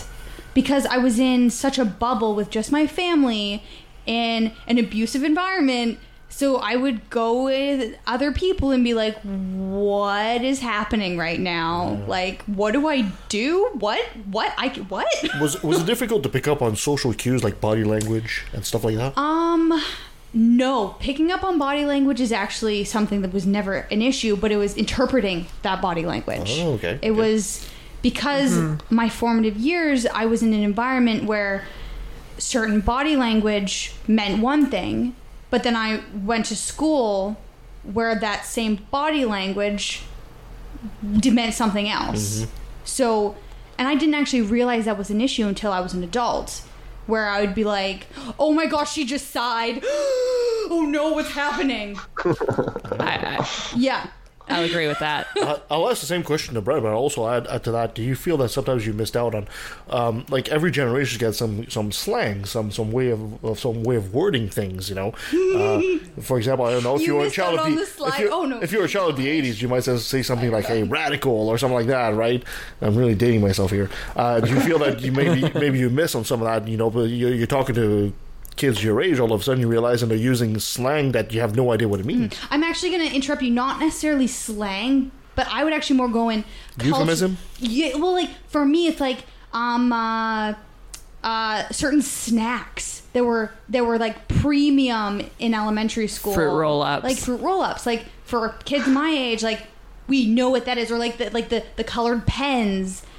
And like stuff like that where you joke about it with people your age and everybody immediately understands what you're talking so, about. so when the kids will say, "All right, we got some Sunny D's," Exactly. and you say, "Cool," and you have no idea what Sunny D is, you think, oh, maybe the sun's outside. What about you, Brent? Yeah, uh, that's, that's what I was going to ask whether you were listening to conversations that were like people from another planet because there you are, and, and how do you deal with knowing that you don't know what they're doing? Do you ask questions or do you just kind of nod along? Try to keep from Yeah. being embarrassed and smile and get through it. Well, I, I, I did I actually with the slang and stuff. Honestly, I, I did listen to, or I did, I was actually allowed to watch Ninja Turtles. So most of my social cues came from Michelangelo, and he, uh, you know, I identified with him a lot. But did were Nice. you able to go to other kids' houses or sneak off to the library where you had you know some some books to read that were uh, you know normal for everybody else? No, no, no, I really didn't. Um, I, I had some neighborhood friends and stuff that I that I hung out with, but I'm pretty sure that my family made it very clear to them that they couldn't, uh, you know, they couldn't influence me on Yeah. anything that was mm-hmm. not our beliefs. You know what I mean? Well, I, I, um, I want to go back on the, the, the whole fear thing because I think we, we, we really, you know, we dealt about it, you know, the satanic panic and all that. But can you guys give me a couple of, ex- like, real examples of what you guys thought? I mean, did you actually think there were, like, wizards out there trying to sp- cast spells on you There- or etc.? So I'm gonna just jump in here because there, there's whole growing up. Yeah. I 100% believed that Christianity was real. Everything about it. Because I was also raised fundamentalist. So I was like, yeah, the earth is 6,000 years old. Of course it is. And like, demons and angels are real. Of course they are. Hell is real. Heaven is real. So I can remember, and this is even actually after I was back in school. I can remember I had a, I had a friend die um, when I hmm. was 12. Mm-hmm. And I can remember being absolutely petrified that he was in hell. Yeah. Hmm. And I would, I remember spending lots of time just being like, oh my gosh, he's in hell. He's in hmm. hell. And I, that was like a massive, like, weight on my little 12 year old self. And, like, I can actually remember when I became Christian or became atheist. I'm like, oh well, okay, that solves that problem. it's nice. Actually. Oh, it, it, stayed with, it stayed with you for a while. What about you, Oh, Brent? yeah. What, what what specific fears did you have as a child that were kind of uh, imposed upon you? Well, like what uh, I actually I was definitely fearful of like um, any type of um, j- just anything in the outer world because I just felt like it was just so because they the way they built it up they made it like the the outer world like the the, the They're out to world that Mm-hmm. Secular outside. music. Yeah, yeah. we were couldn't never watch any allowed to TV, listen to secular music. All you had yeah, was Christmas like music. secular music was terrible. You're not allowed to listen to Yeah. it, even if it's benign. Like it just doesn't even it doesn't even matter. You know what I mean? Or it's like you know. Um, but the uh, the one thing that like really hit me, like as far as like the interactions with other people, that I want like I was so easily lied to. Oh my You know, gosh! and yeah. I, I was convinced of anything. You know what I mean? So People you- tell so me you like were- you were crazy, naive. stupid stories, and I was like, really? Holy shit! I can't mm. believe that that happened to you. I can't believe that oh a hand came out of the Ouija board and smacked your face into it. You know, grabbed your face and pulled it into the board. That- That's so. That's crazy. really interesting. like, I, I know from my experience, like that actually wasn't a massive part of like. I can remember being a kid in kindergarten being like, "Santa's not real. What are you talking about?" Right? Yeah. and like I, I never I was I was gullible for the small things, but I I never really fell for like bigger things, I guess. Except hmm. for religion, of course. But like right.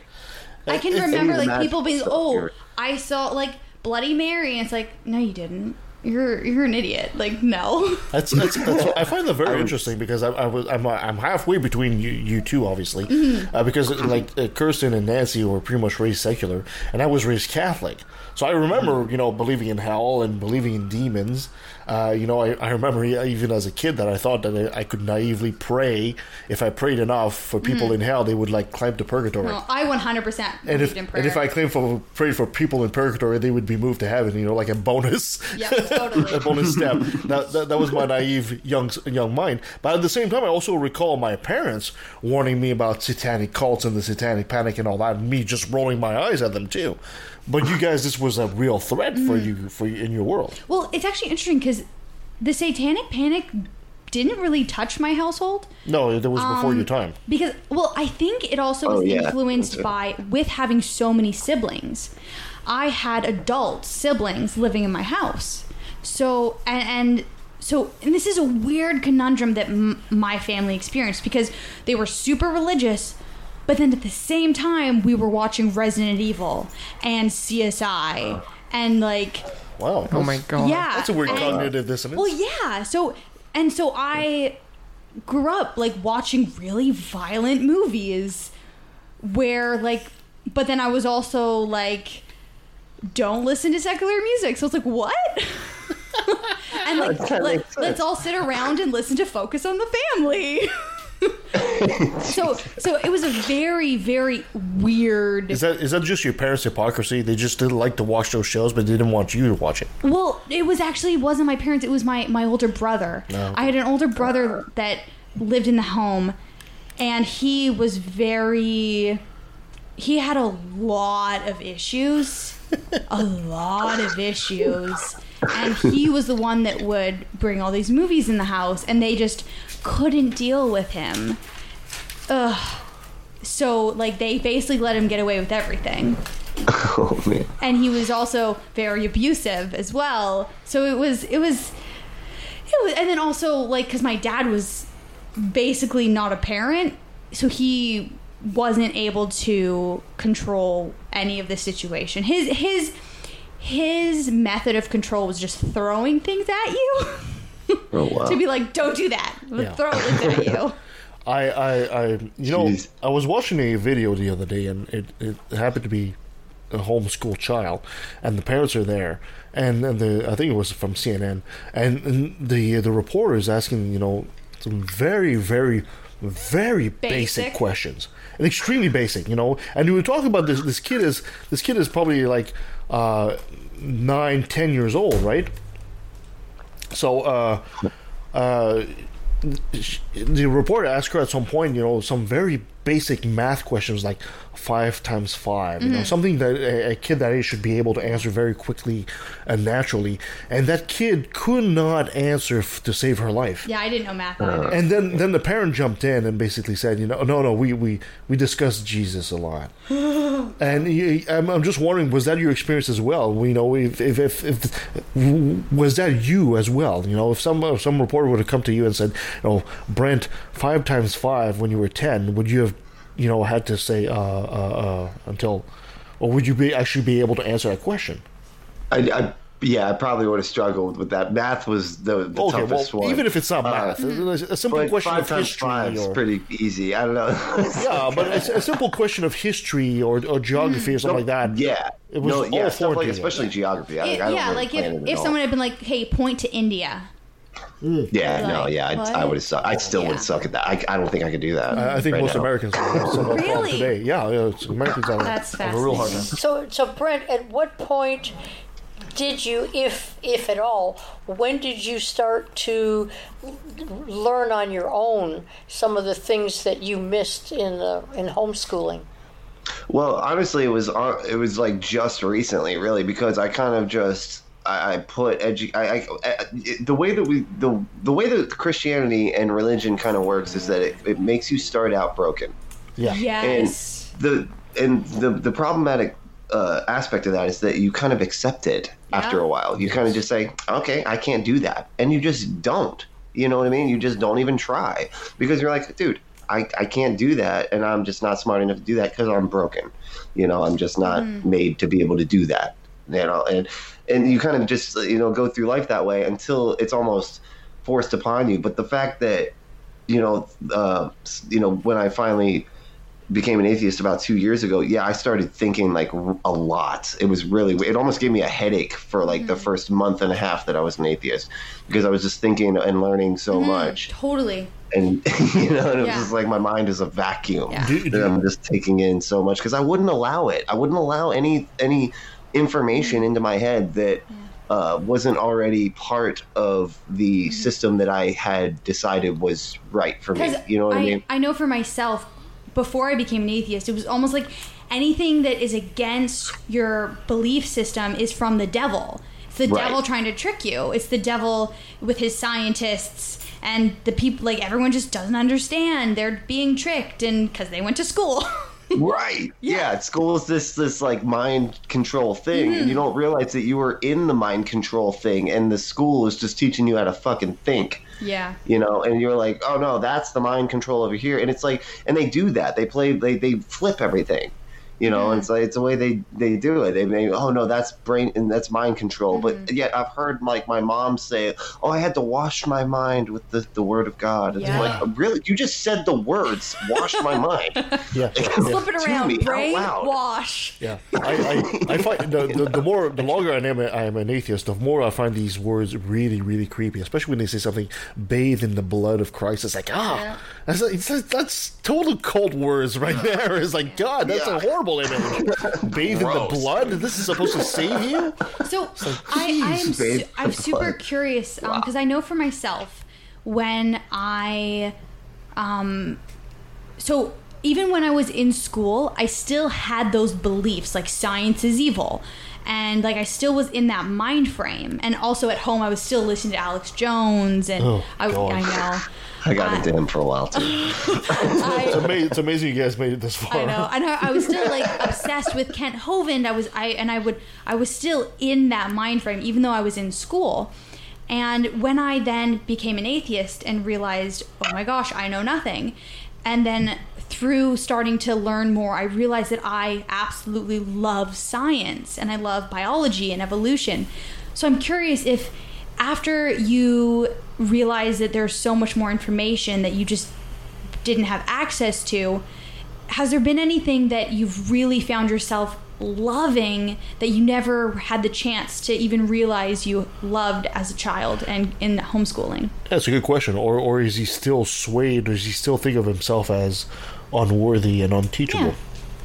Right. No, I yeah, I, and I actually honestly now I love uh, more than anything, and I think I realized this while I was still a Christian, but I was going through my you know smoking pot bunch Yeah. phase.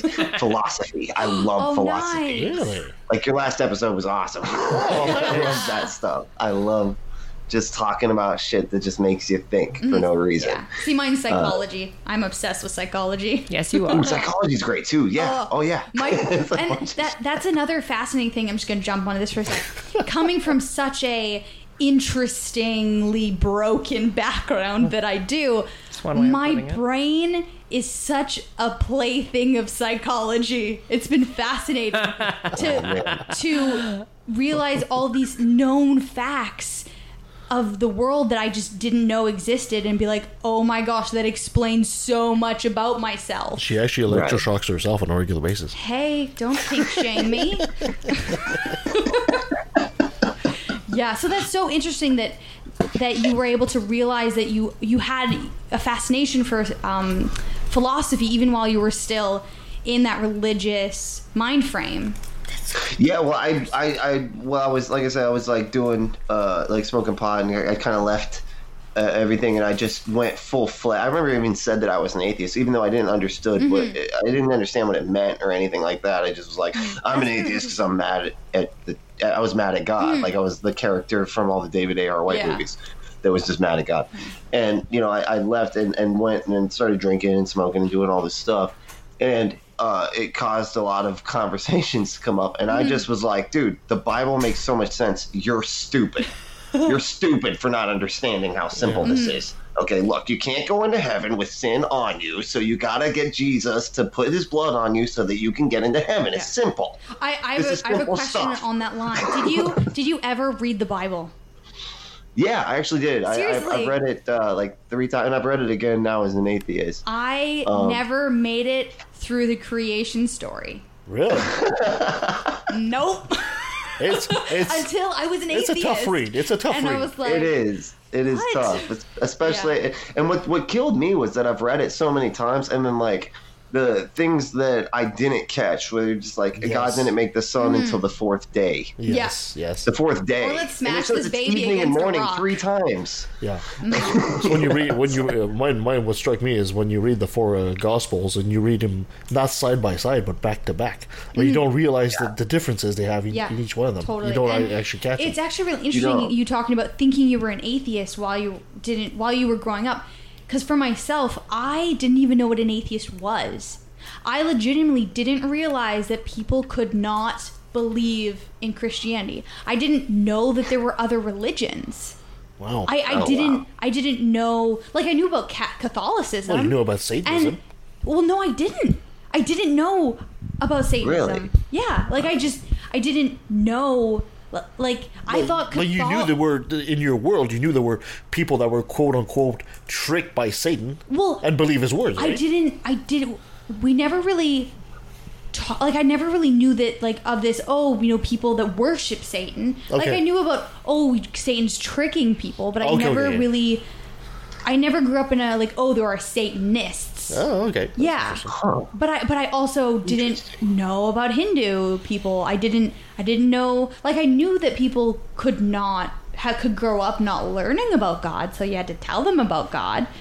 But i never knew that people just didn't believe in a god. If that Hmm. makes yeah like no, that- So, so you thought I believed in well, God? it's not that I thought you believed in God, but I didn't. It was it's it was a really weird mind space because like I didn't realize people could have the information and not believe in God. Hmm. Yeah. Yeah, it's It was almost like um um what's that the Sy or whatever that. yes, I that tend dude- Yeah, he said. Well, he says like everybody believes in God. Yeah, like that. That's Uh, that's very much where I was at. Like, oh, everyone has a whole uh, God-shaped hole in their heart. Yeah, yeah. There God- you go. God- okay, I, we said that a Yeah. lot too.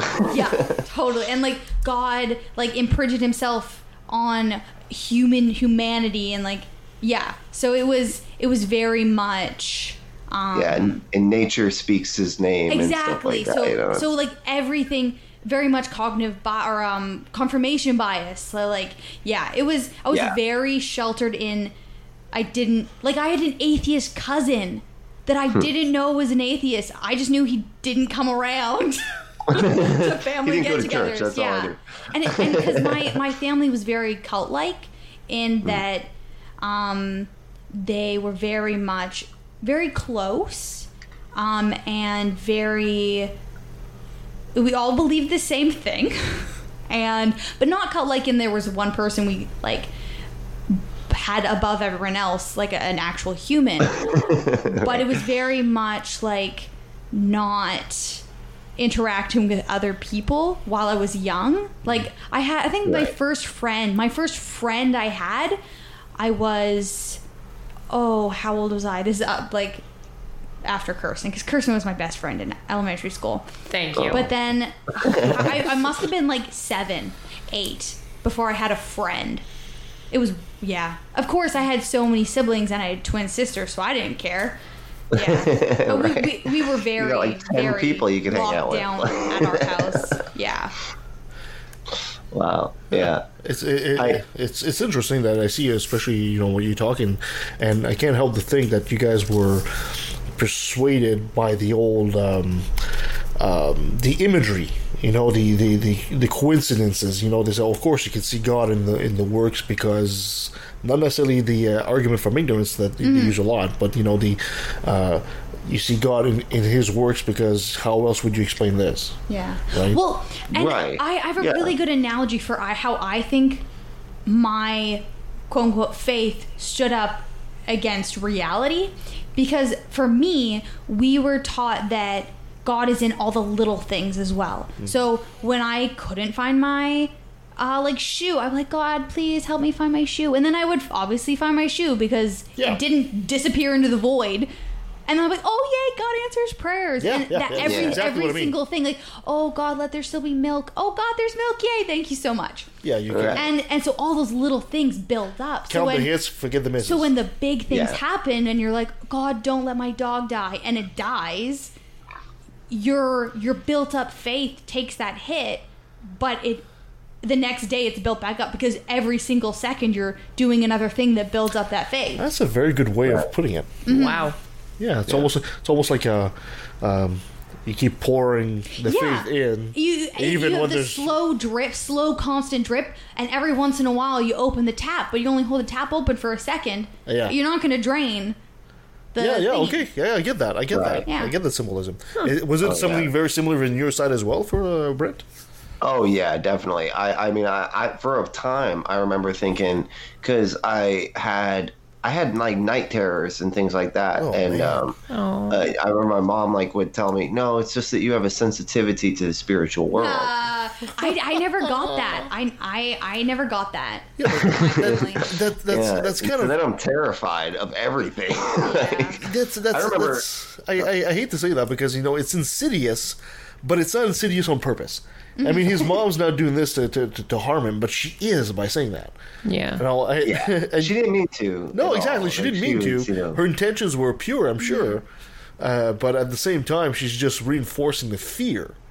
Right. Yeah, and she doesn't even realize she was. No, doing that, you exactly. know? She doesn't realize It's it. like, no, yep, the demons in your dreams are real. Um, but, you know, it's cool because you got Jesus. As Yeah, long as you have. Jesus right. See, and I, Right. I, I think there's an interesting difference between our homeschool experience because it sounds like from your homeschool experience, your parents were very involved in Yeah. Oh, your, yeah, your childhood. See, for mine, my my parents were almost never there whether my mom because she was reading a book or watching a movie and ignoring us all and my dad was at work so for me, I never really got those things reinforced because I never had those interactions with my parents. I was playing in, on the trampoline, running around in circles for hours.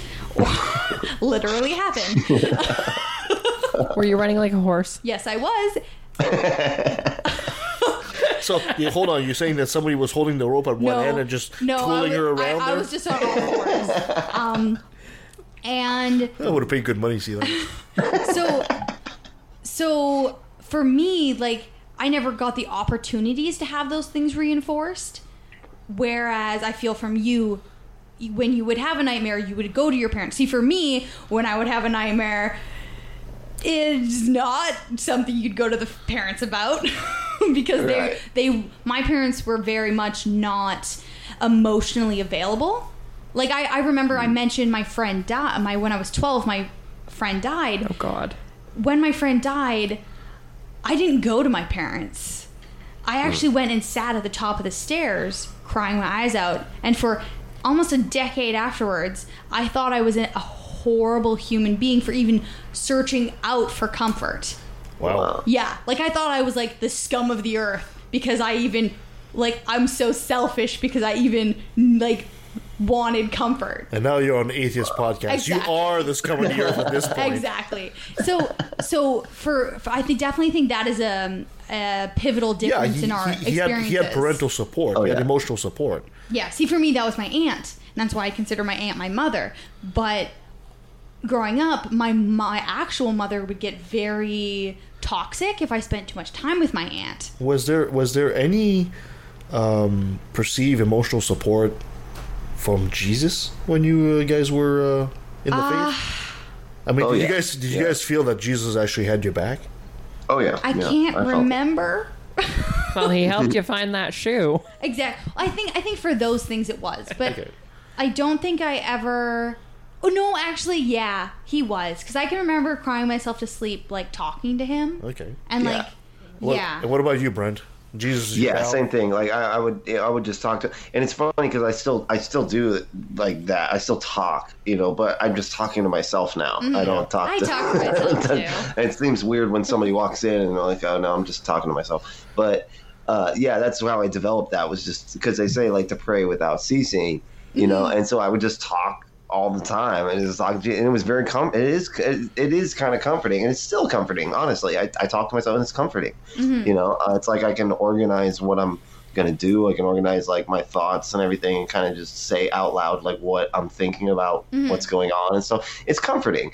But the fact that you add this supernatural aspect to it, where this person is actually listening to you, and they're this entity that loves you, and they they want the best for you, and all this this, this Mhm. and that. And that's You know, another it's super. helpful, That's you another know, super toxic thing.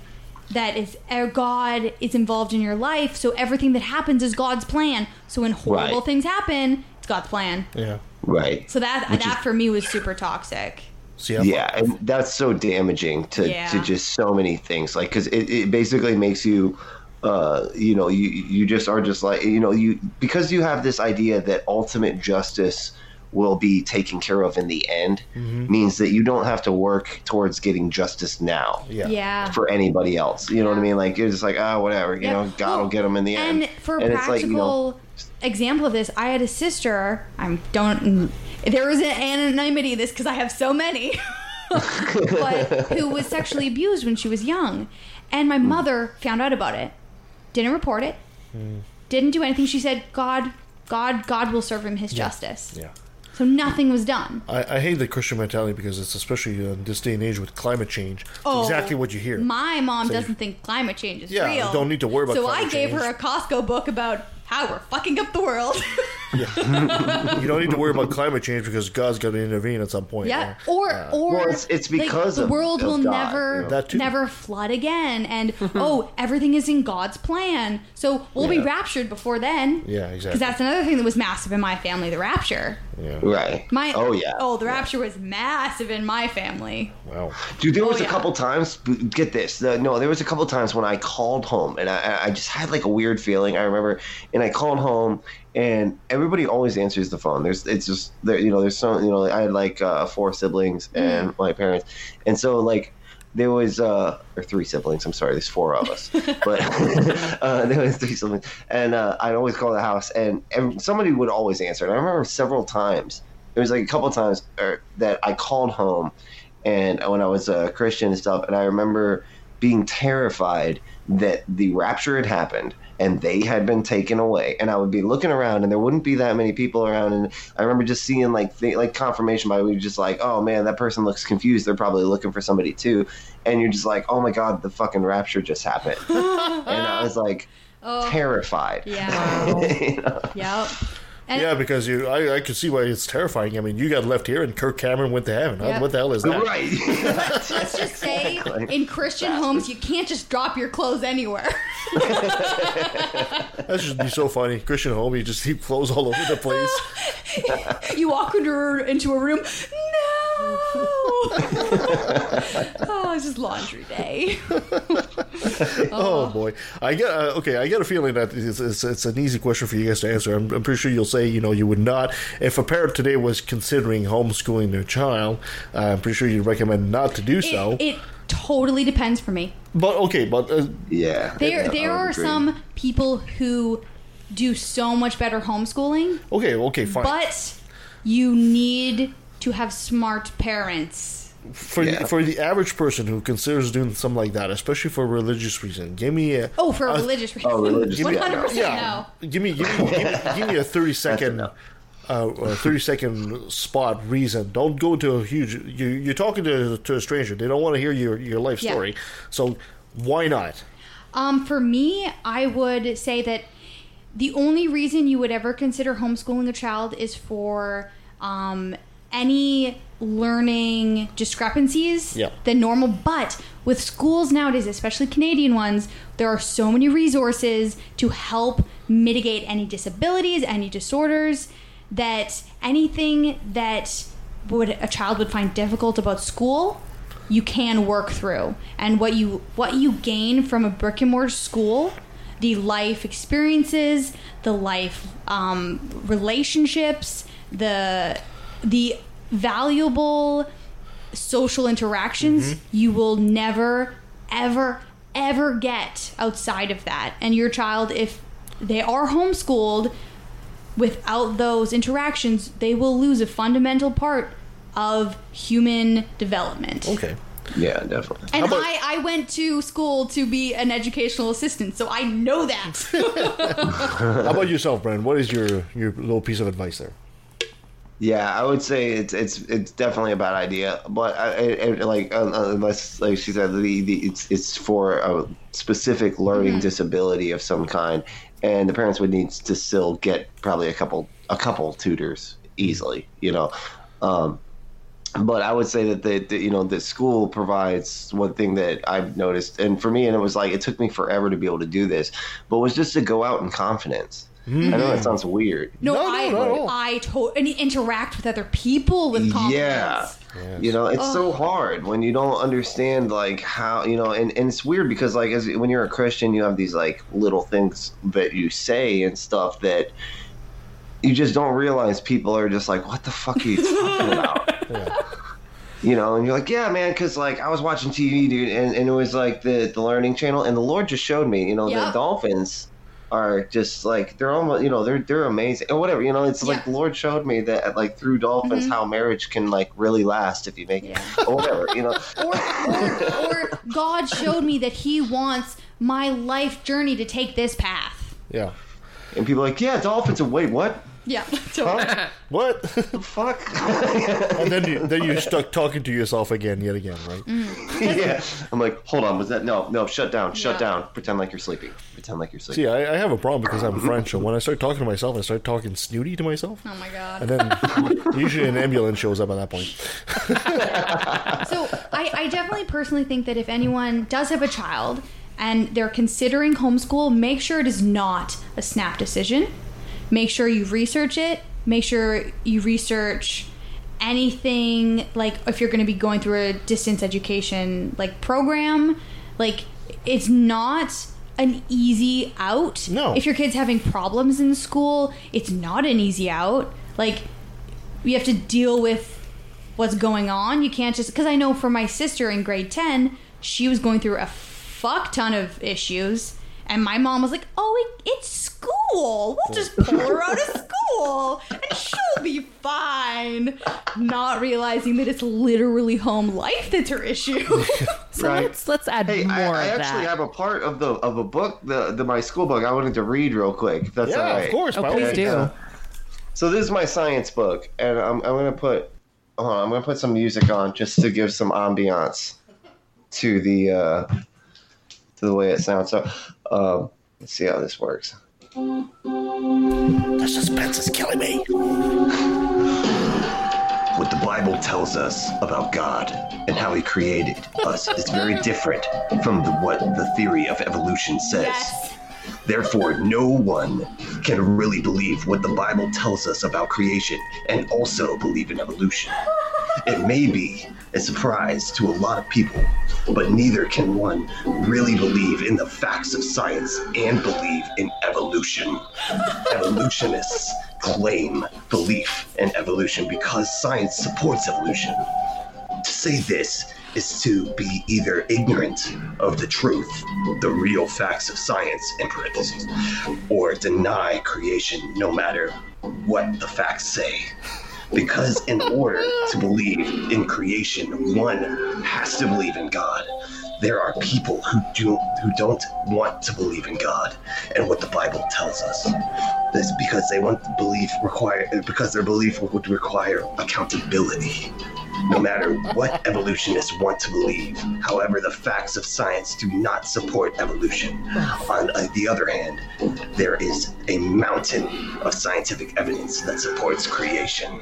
Oh man. I feel like you need to uh, switch a few words around there. You should have finished that with this is Robert Stack. These are unsolved mysteries. Very good. Yeah, wow. That was the. Uh, That was the track I beautiful. picked. Boy. Brent, thank you so much for joining us today, man. That was fantastic. We really, really enjoyed that. But for our audience, if people want to find out more about you and the adventures with Nikki and what you do at Unapologetix with an X, where can they find you? Um, okay, so um, we are on pretty much everything. We're, I mean, we're on Facebook. If you want to search our page, uh, it's unapologetix, the atheist response to apologetics. Um, if you want to look at, uh, uh, we're on Stitcher, SoundCloud, uh, iHeartRadio, iTunes. We're on all the things. You know, a, a, a Google search will help. Fantastic. Um, but you got to make sure to correct it if it, if you do it, and then it's it's because it'll try to find uh, unapologetics with a CS and so you got to correct it and go, no, I actually meant. Unapologetic and then Rednecks, it- yeah. yeah. Wait, you mean find- you don't want to go listen to some neo-Nazi shit? right? Yeah, exactly. That's a Nazi program. Yes. Little known fact, actually. From Brent- Florida. Like Li- it's so weird. Little known fact, uh, Brent and Nikki are on everything, like you said, so much that I saw them appear on Toast the other day. Why wouldn't you? Brent, That's thank, butter. We're chilling. Brent, thank you so much for being with us. But before I let you go, I gotta have you say, Hi, this is Brent Lee of Unapologetix, and I took a left in the valley. Hi, this is Brent Lee of Unapologetix, and I took a left at the Valley. Fantastic. And that was Brent Lee of Unapologetix. Always a fun time. Hell yeah. Uh, you know, it's amazing. I thought you guys, your stories would be so much more similar than they actually were. Very different. They're very different. So different. Oh my You, goodness. you, kind, you kind of build a bit of an idea that you know uh, abuse from the well. Uh, let- let's let's face it. Let's call it child abuse. It really is that. Me? No, not just you. Child abused? Well, if you've abused any children, I'm not sure of. no, that's not true. That's not true. She hasn't done anything like that. I'm just saying that. My family doesn't let me around their kids because I, I Yeah, make them exactly. less homophobic. Yeah, exactly. 'Cause You're, I- you're the evil atheist now. Exactly. Uh, but it, it's amazing, of course, and you feel bad because at the same time, it's like you want to. Uh, it's a question I forgot to ask, and I should have asked. You know, it's like, how angry do you get when you realize you're on the end of this, and you want, in a way, you kind of want vengeance, but you can't because they're they're they're uh, the reason they did it was actually you know out of what they thought was best for you. I'm yeah, I know for myself I'm not mad at my parents because I went to school eventually. Yeah. I don't I I would have been such a different person if I was never in school. Like I am horrified I love to the way you meet s- that person. I love the way you said feral. That was oh, great I was descriptive. feral. That was a great I descriptive. was. No, you haven't heard all the stories. I was feral. Feral. Um, and I actually like I don't I don't know. Like I I don't feel bad looking back. Like yeah, me person not in school didn't have a great life. But like that made me who I am today. Yeah. So it's like Silver lining. well yeah. And I love who you are today. Me too.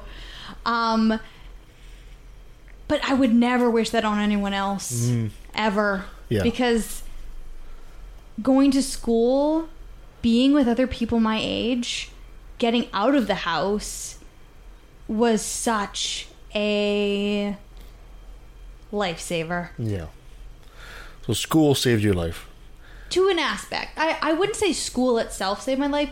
The people I interact with interacted with at school saved my life. And it's a good way to put that. Yeah. Perfect. Well, thank you so much for being with us, uh, being on the show, and uh, thank you for uh, Brent Lee for being with us on the show, and thank you for listening.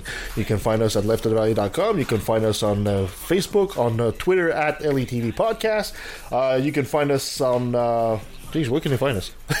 Wherever you find us, give us a five star review. It helps us, helps others find the show. Or you could be like our friend Freethinker215 and become a patron, where you Yeah. get some nice little goodies and a look behind the scenes. There is so much stuff that we talk about Yes, that doesn't get on air. That is so. If you enjoy our random chit chat, Oh, boy. you will love our Patreon episode. For Like, sure. yeah. So just go to patreon dot, uh, slash LETV.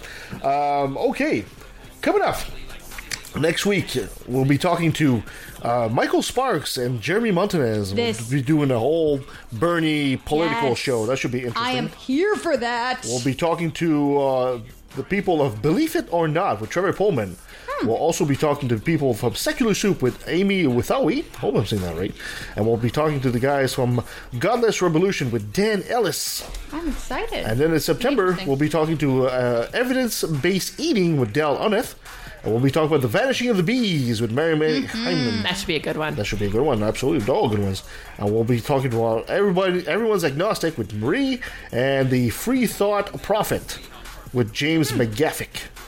And then, of course, we roll to October. We'll be talking to about a skeptic's guide to conspiracy with Mike Bowler. That's going to be fun, especially with my Alex Jones background. Yes, and Ask an Atheist with Sam Mulvey, and we'll also have our Halloween special coming down the Which pipe. I have started writing my scary story for. Okay, perfect. I'm gonna scare you guys. We'll try to get one from Seth. Andrews as well, and as well as maybe our Satanist friend Linda Star. Maybe we'll maybe she'll write a solo story too. All right. Well, thank you so much, guys. Anything else I need to? Read a science book. Yeah. Or just read a book. No, Oh, you can always- specific- Not that book. specifically, specifically a science one. Yeah. You know, learn some stuff. And don't forget our email is left at valley dot oh left sorry it's left at valley at outlook.com. I don't know where my brain is right now. Not here. Blah blah blah. Not here. It's the end of the show. It's time to Yeah. shut it down. It's bedtime. it is. Not for me. Thank you so much, guys. Until next time. Love you all. believer, an infidel,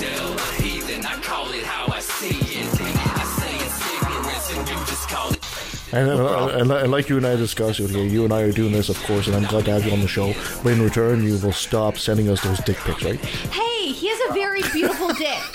I don't have any. I can't. Yeah. I mean, I can't promise. Sorry. I mean, that's a, you're asking a lot. It's Well, you like know. a blood cousin. you're asking for. Nancy's Nancy's done so many nuclear Paul face palm by now. It's like she's got oh You're god. so done with us by this point. Sorry. You still love us, right, Nance? There, What? there, there was a time in my family where one of my sisters had to. Live her bed was a bathtub. Oh my god. Hold on. What? That sounds like a Jeff Foxworthy joke. if your bed was a bathtub, you might be a redneck. Yeah. Well, anyway, like I said, you know, send, send her a, a nice uh, hug and kiss, and maybe a little bit of groping from Oh my god, Kevin. You got it. You got it. Do it just for you. I'll tell her this is for Kevin. but you gotta like, you gotta like Sounds like make, make awkward eye contact while you do it. Yeah, but no, no, hold on, hold on. If he's if, if he's gonna grope her on my behalf, it better be nice and smooth, man. Okay, Oh, I've no, got a you gotta- reputation to you gotta maintain make here. it like super awkward. Oh, you, you can't, you, can't, you grab can't it. pull some kind of move a teenager, You- 16 year old would pull. you have This to is like stupid. lick your lips while you do it. Oh no! And, and a little wink, you know, put the tongue on the on the lip and a little wink at the same time. Like, hey, baby. What happens when we're here at night.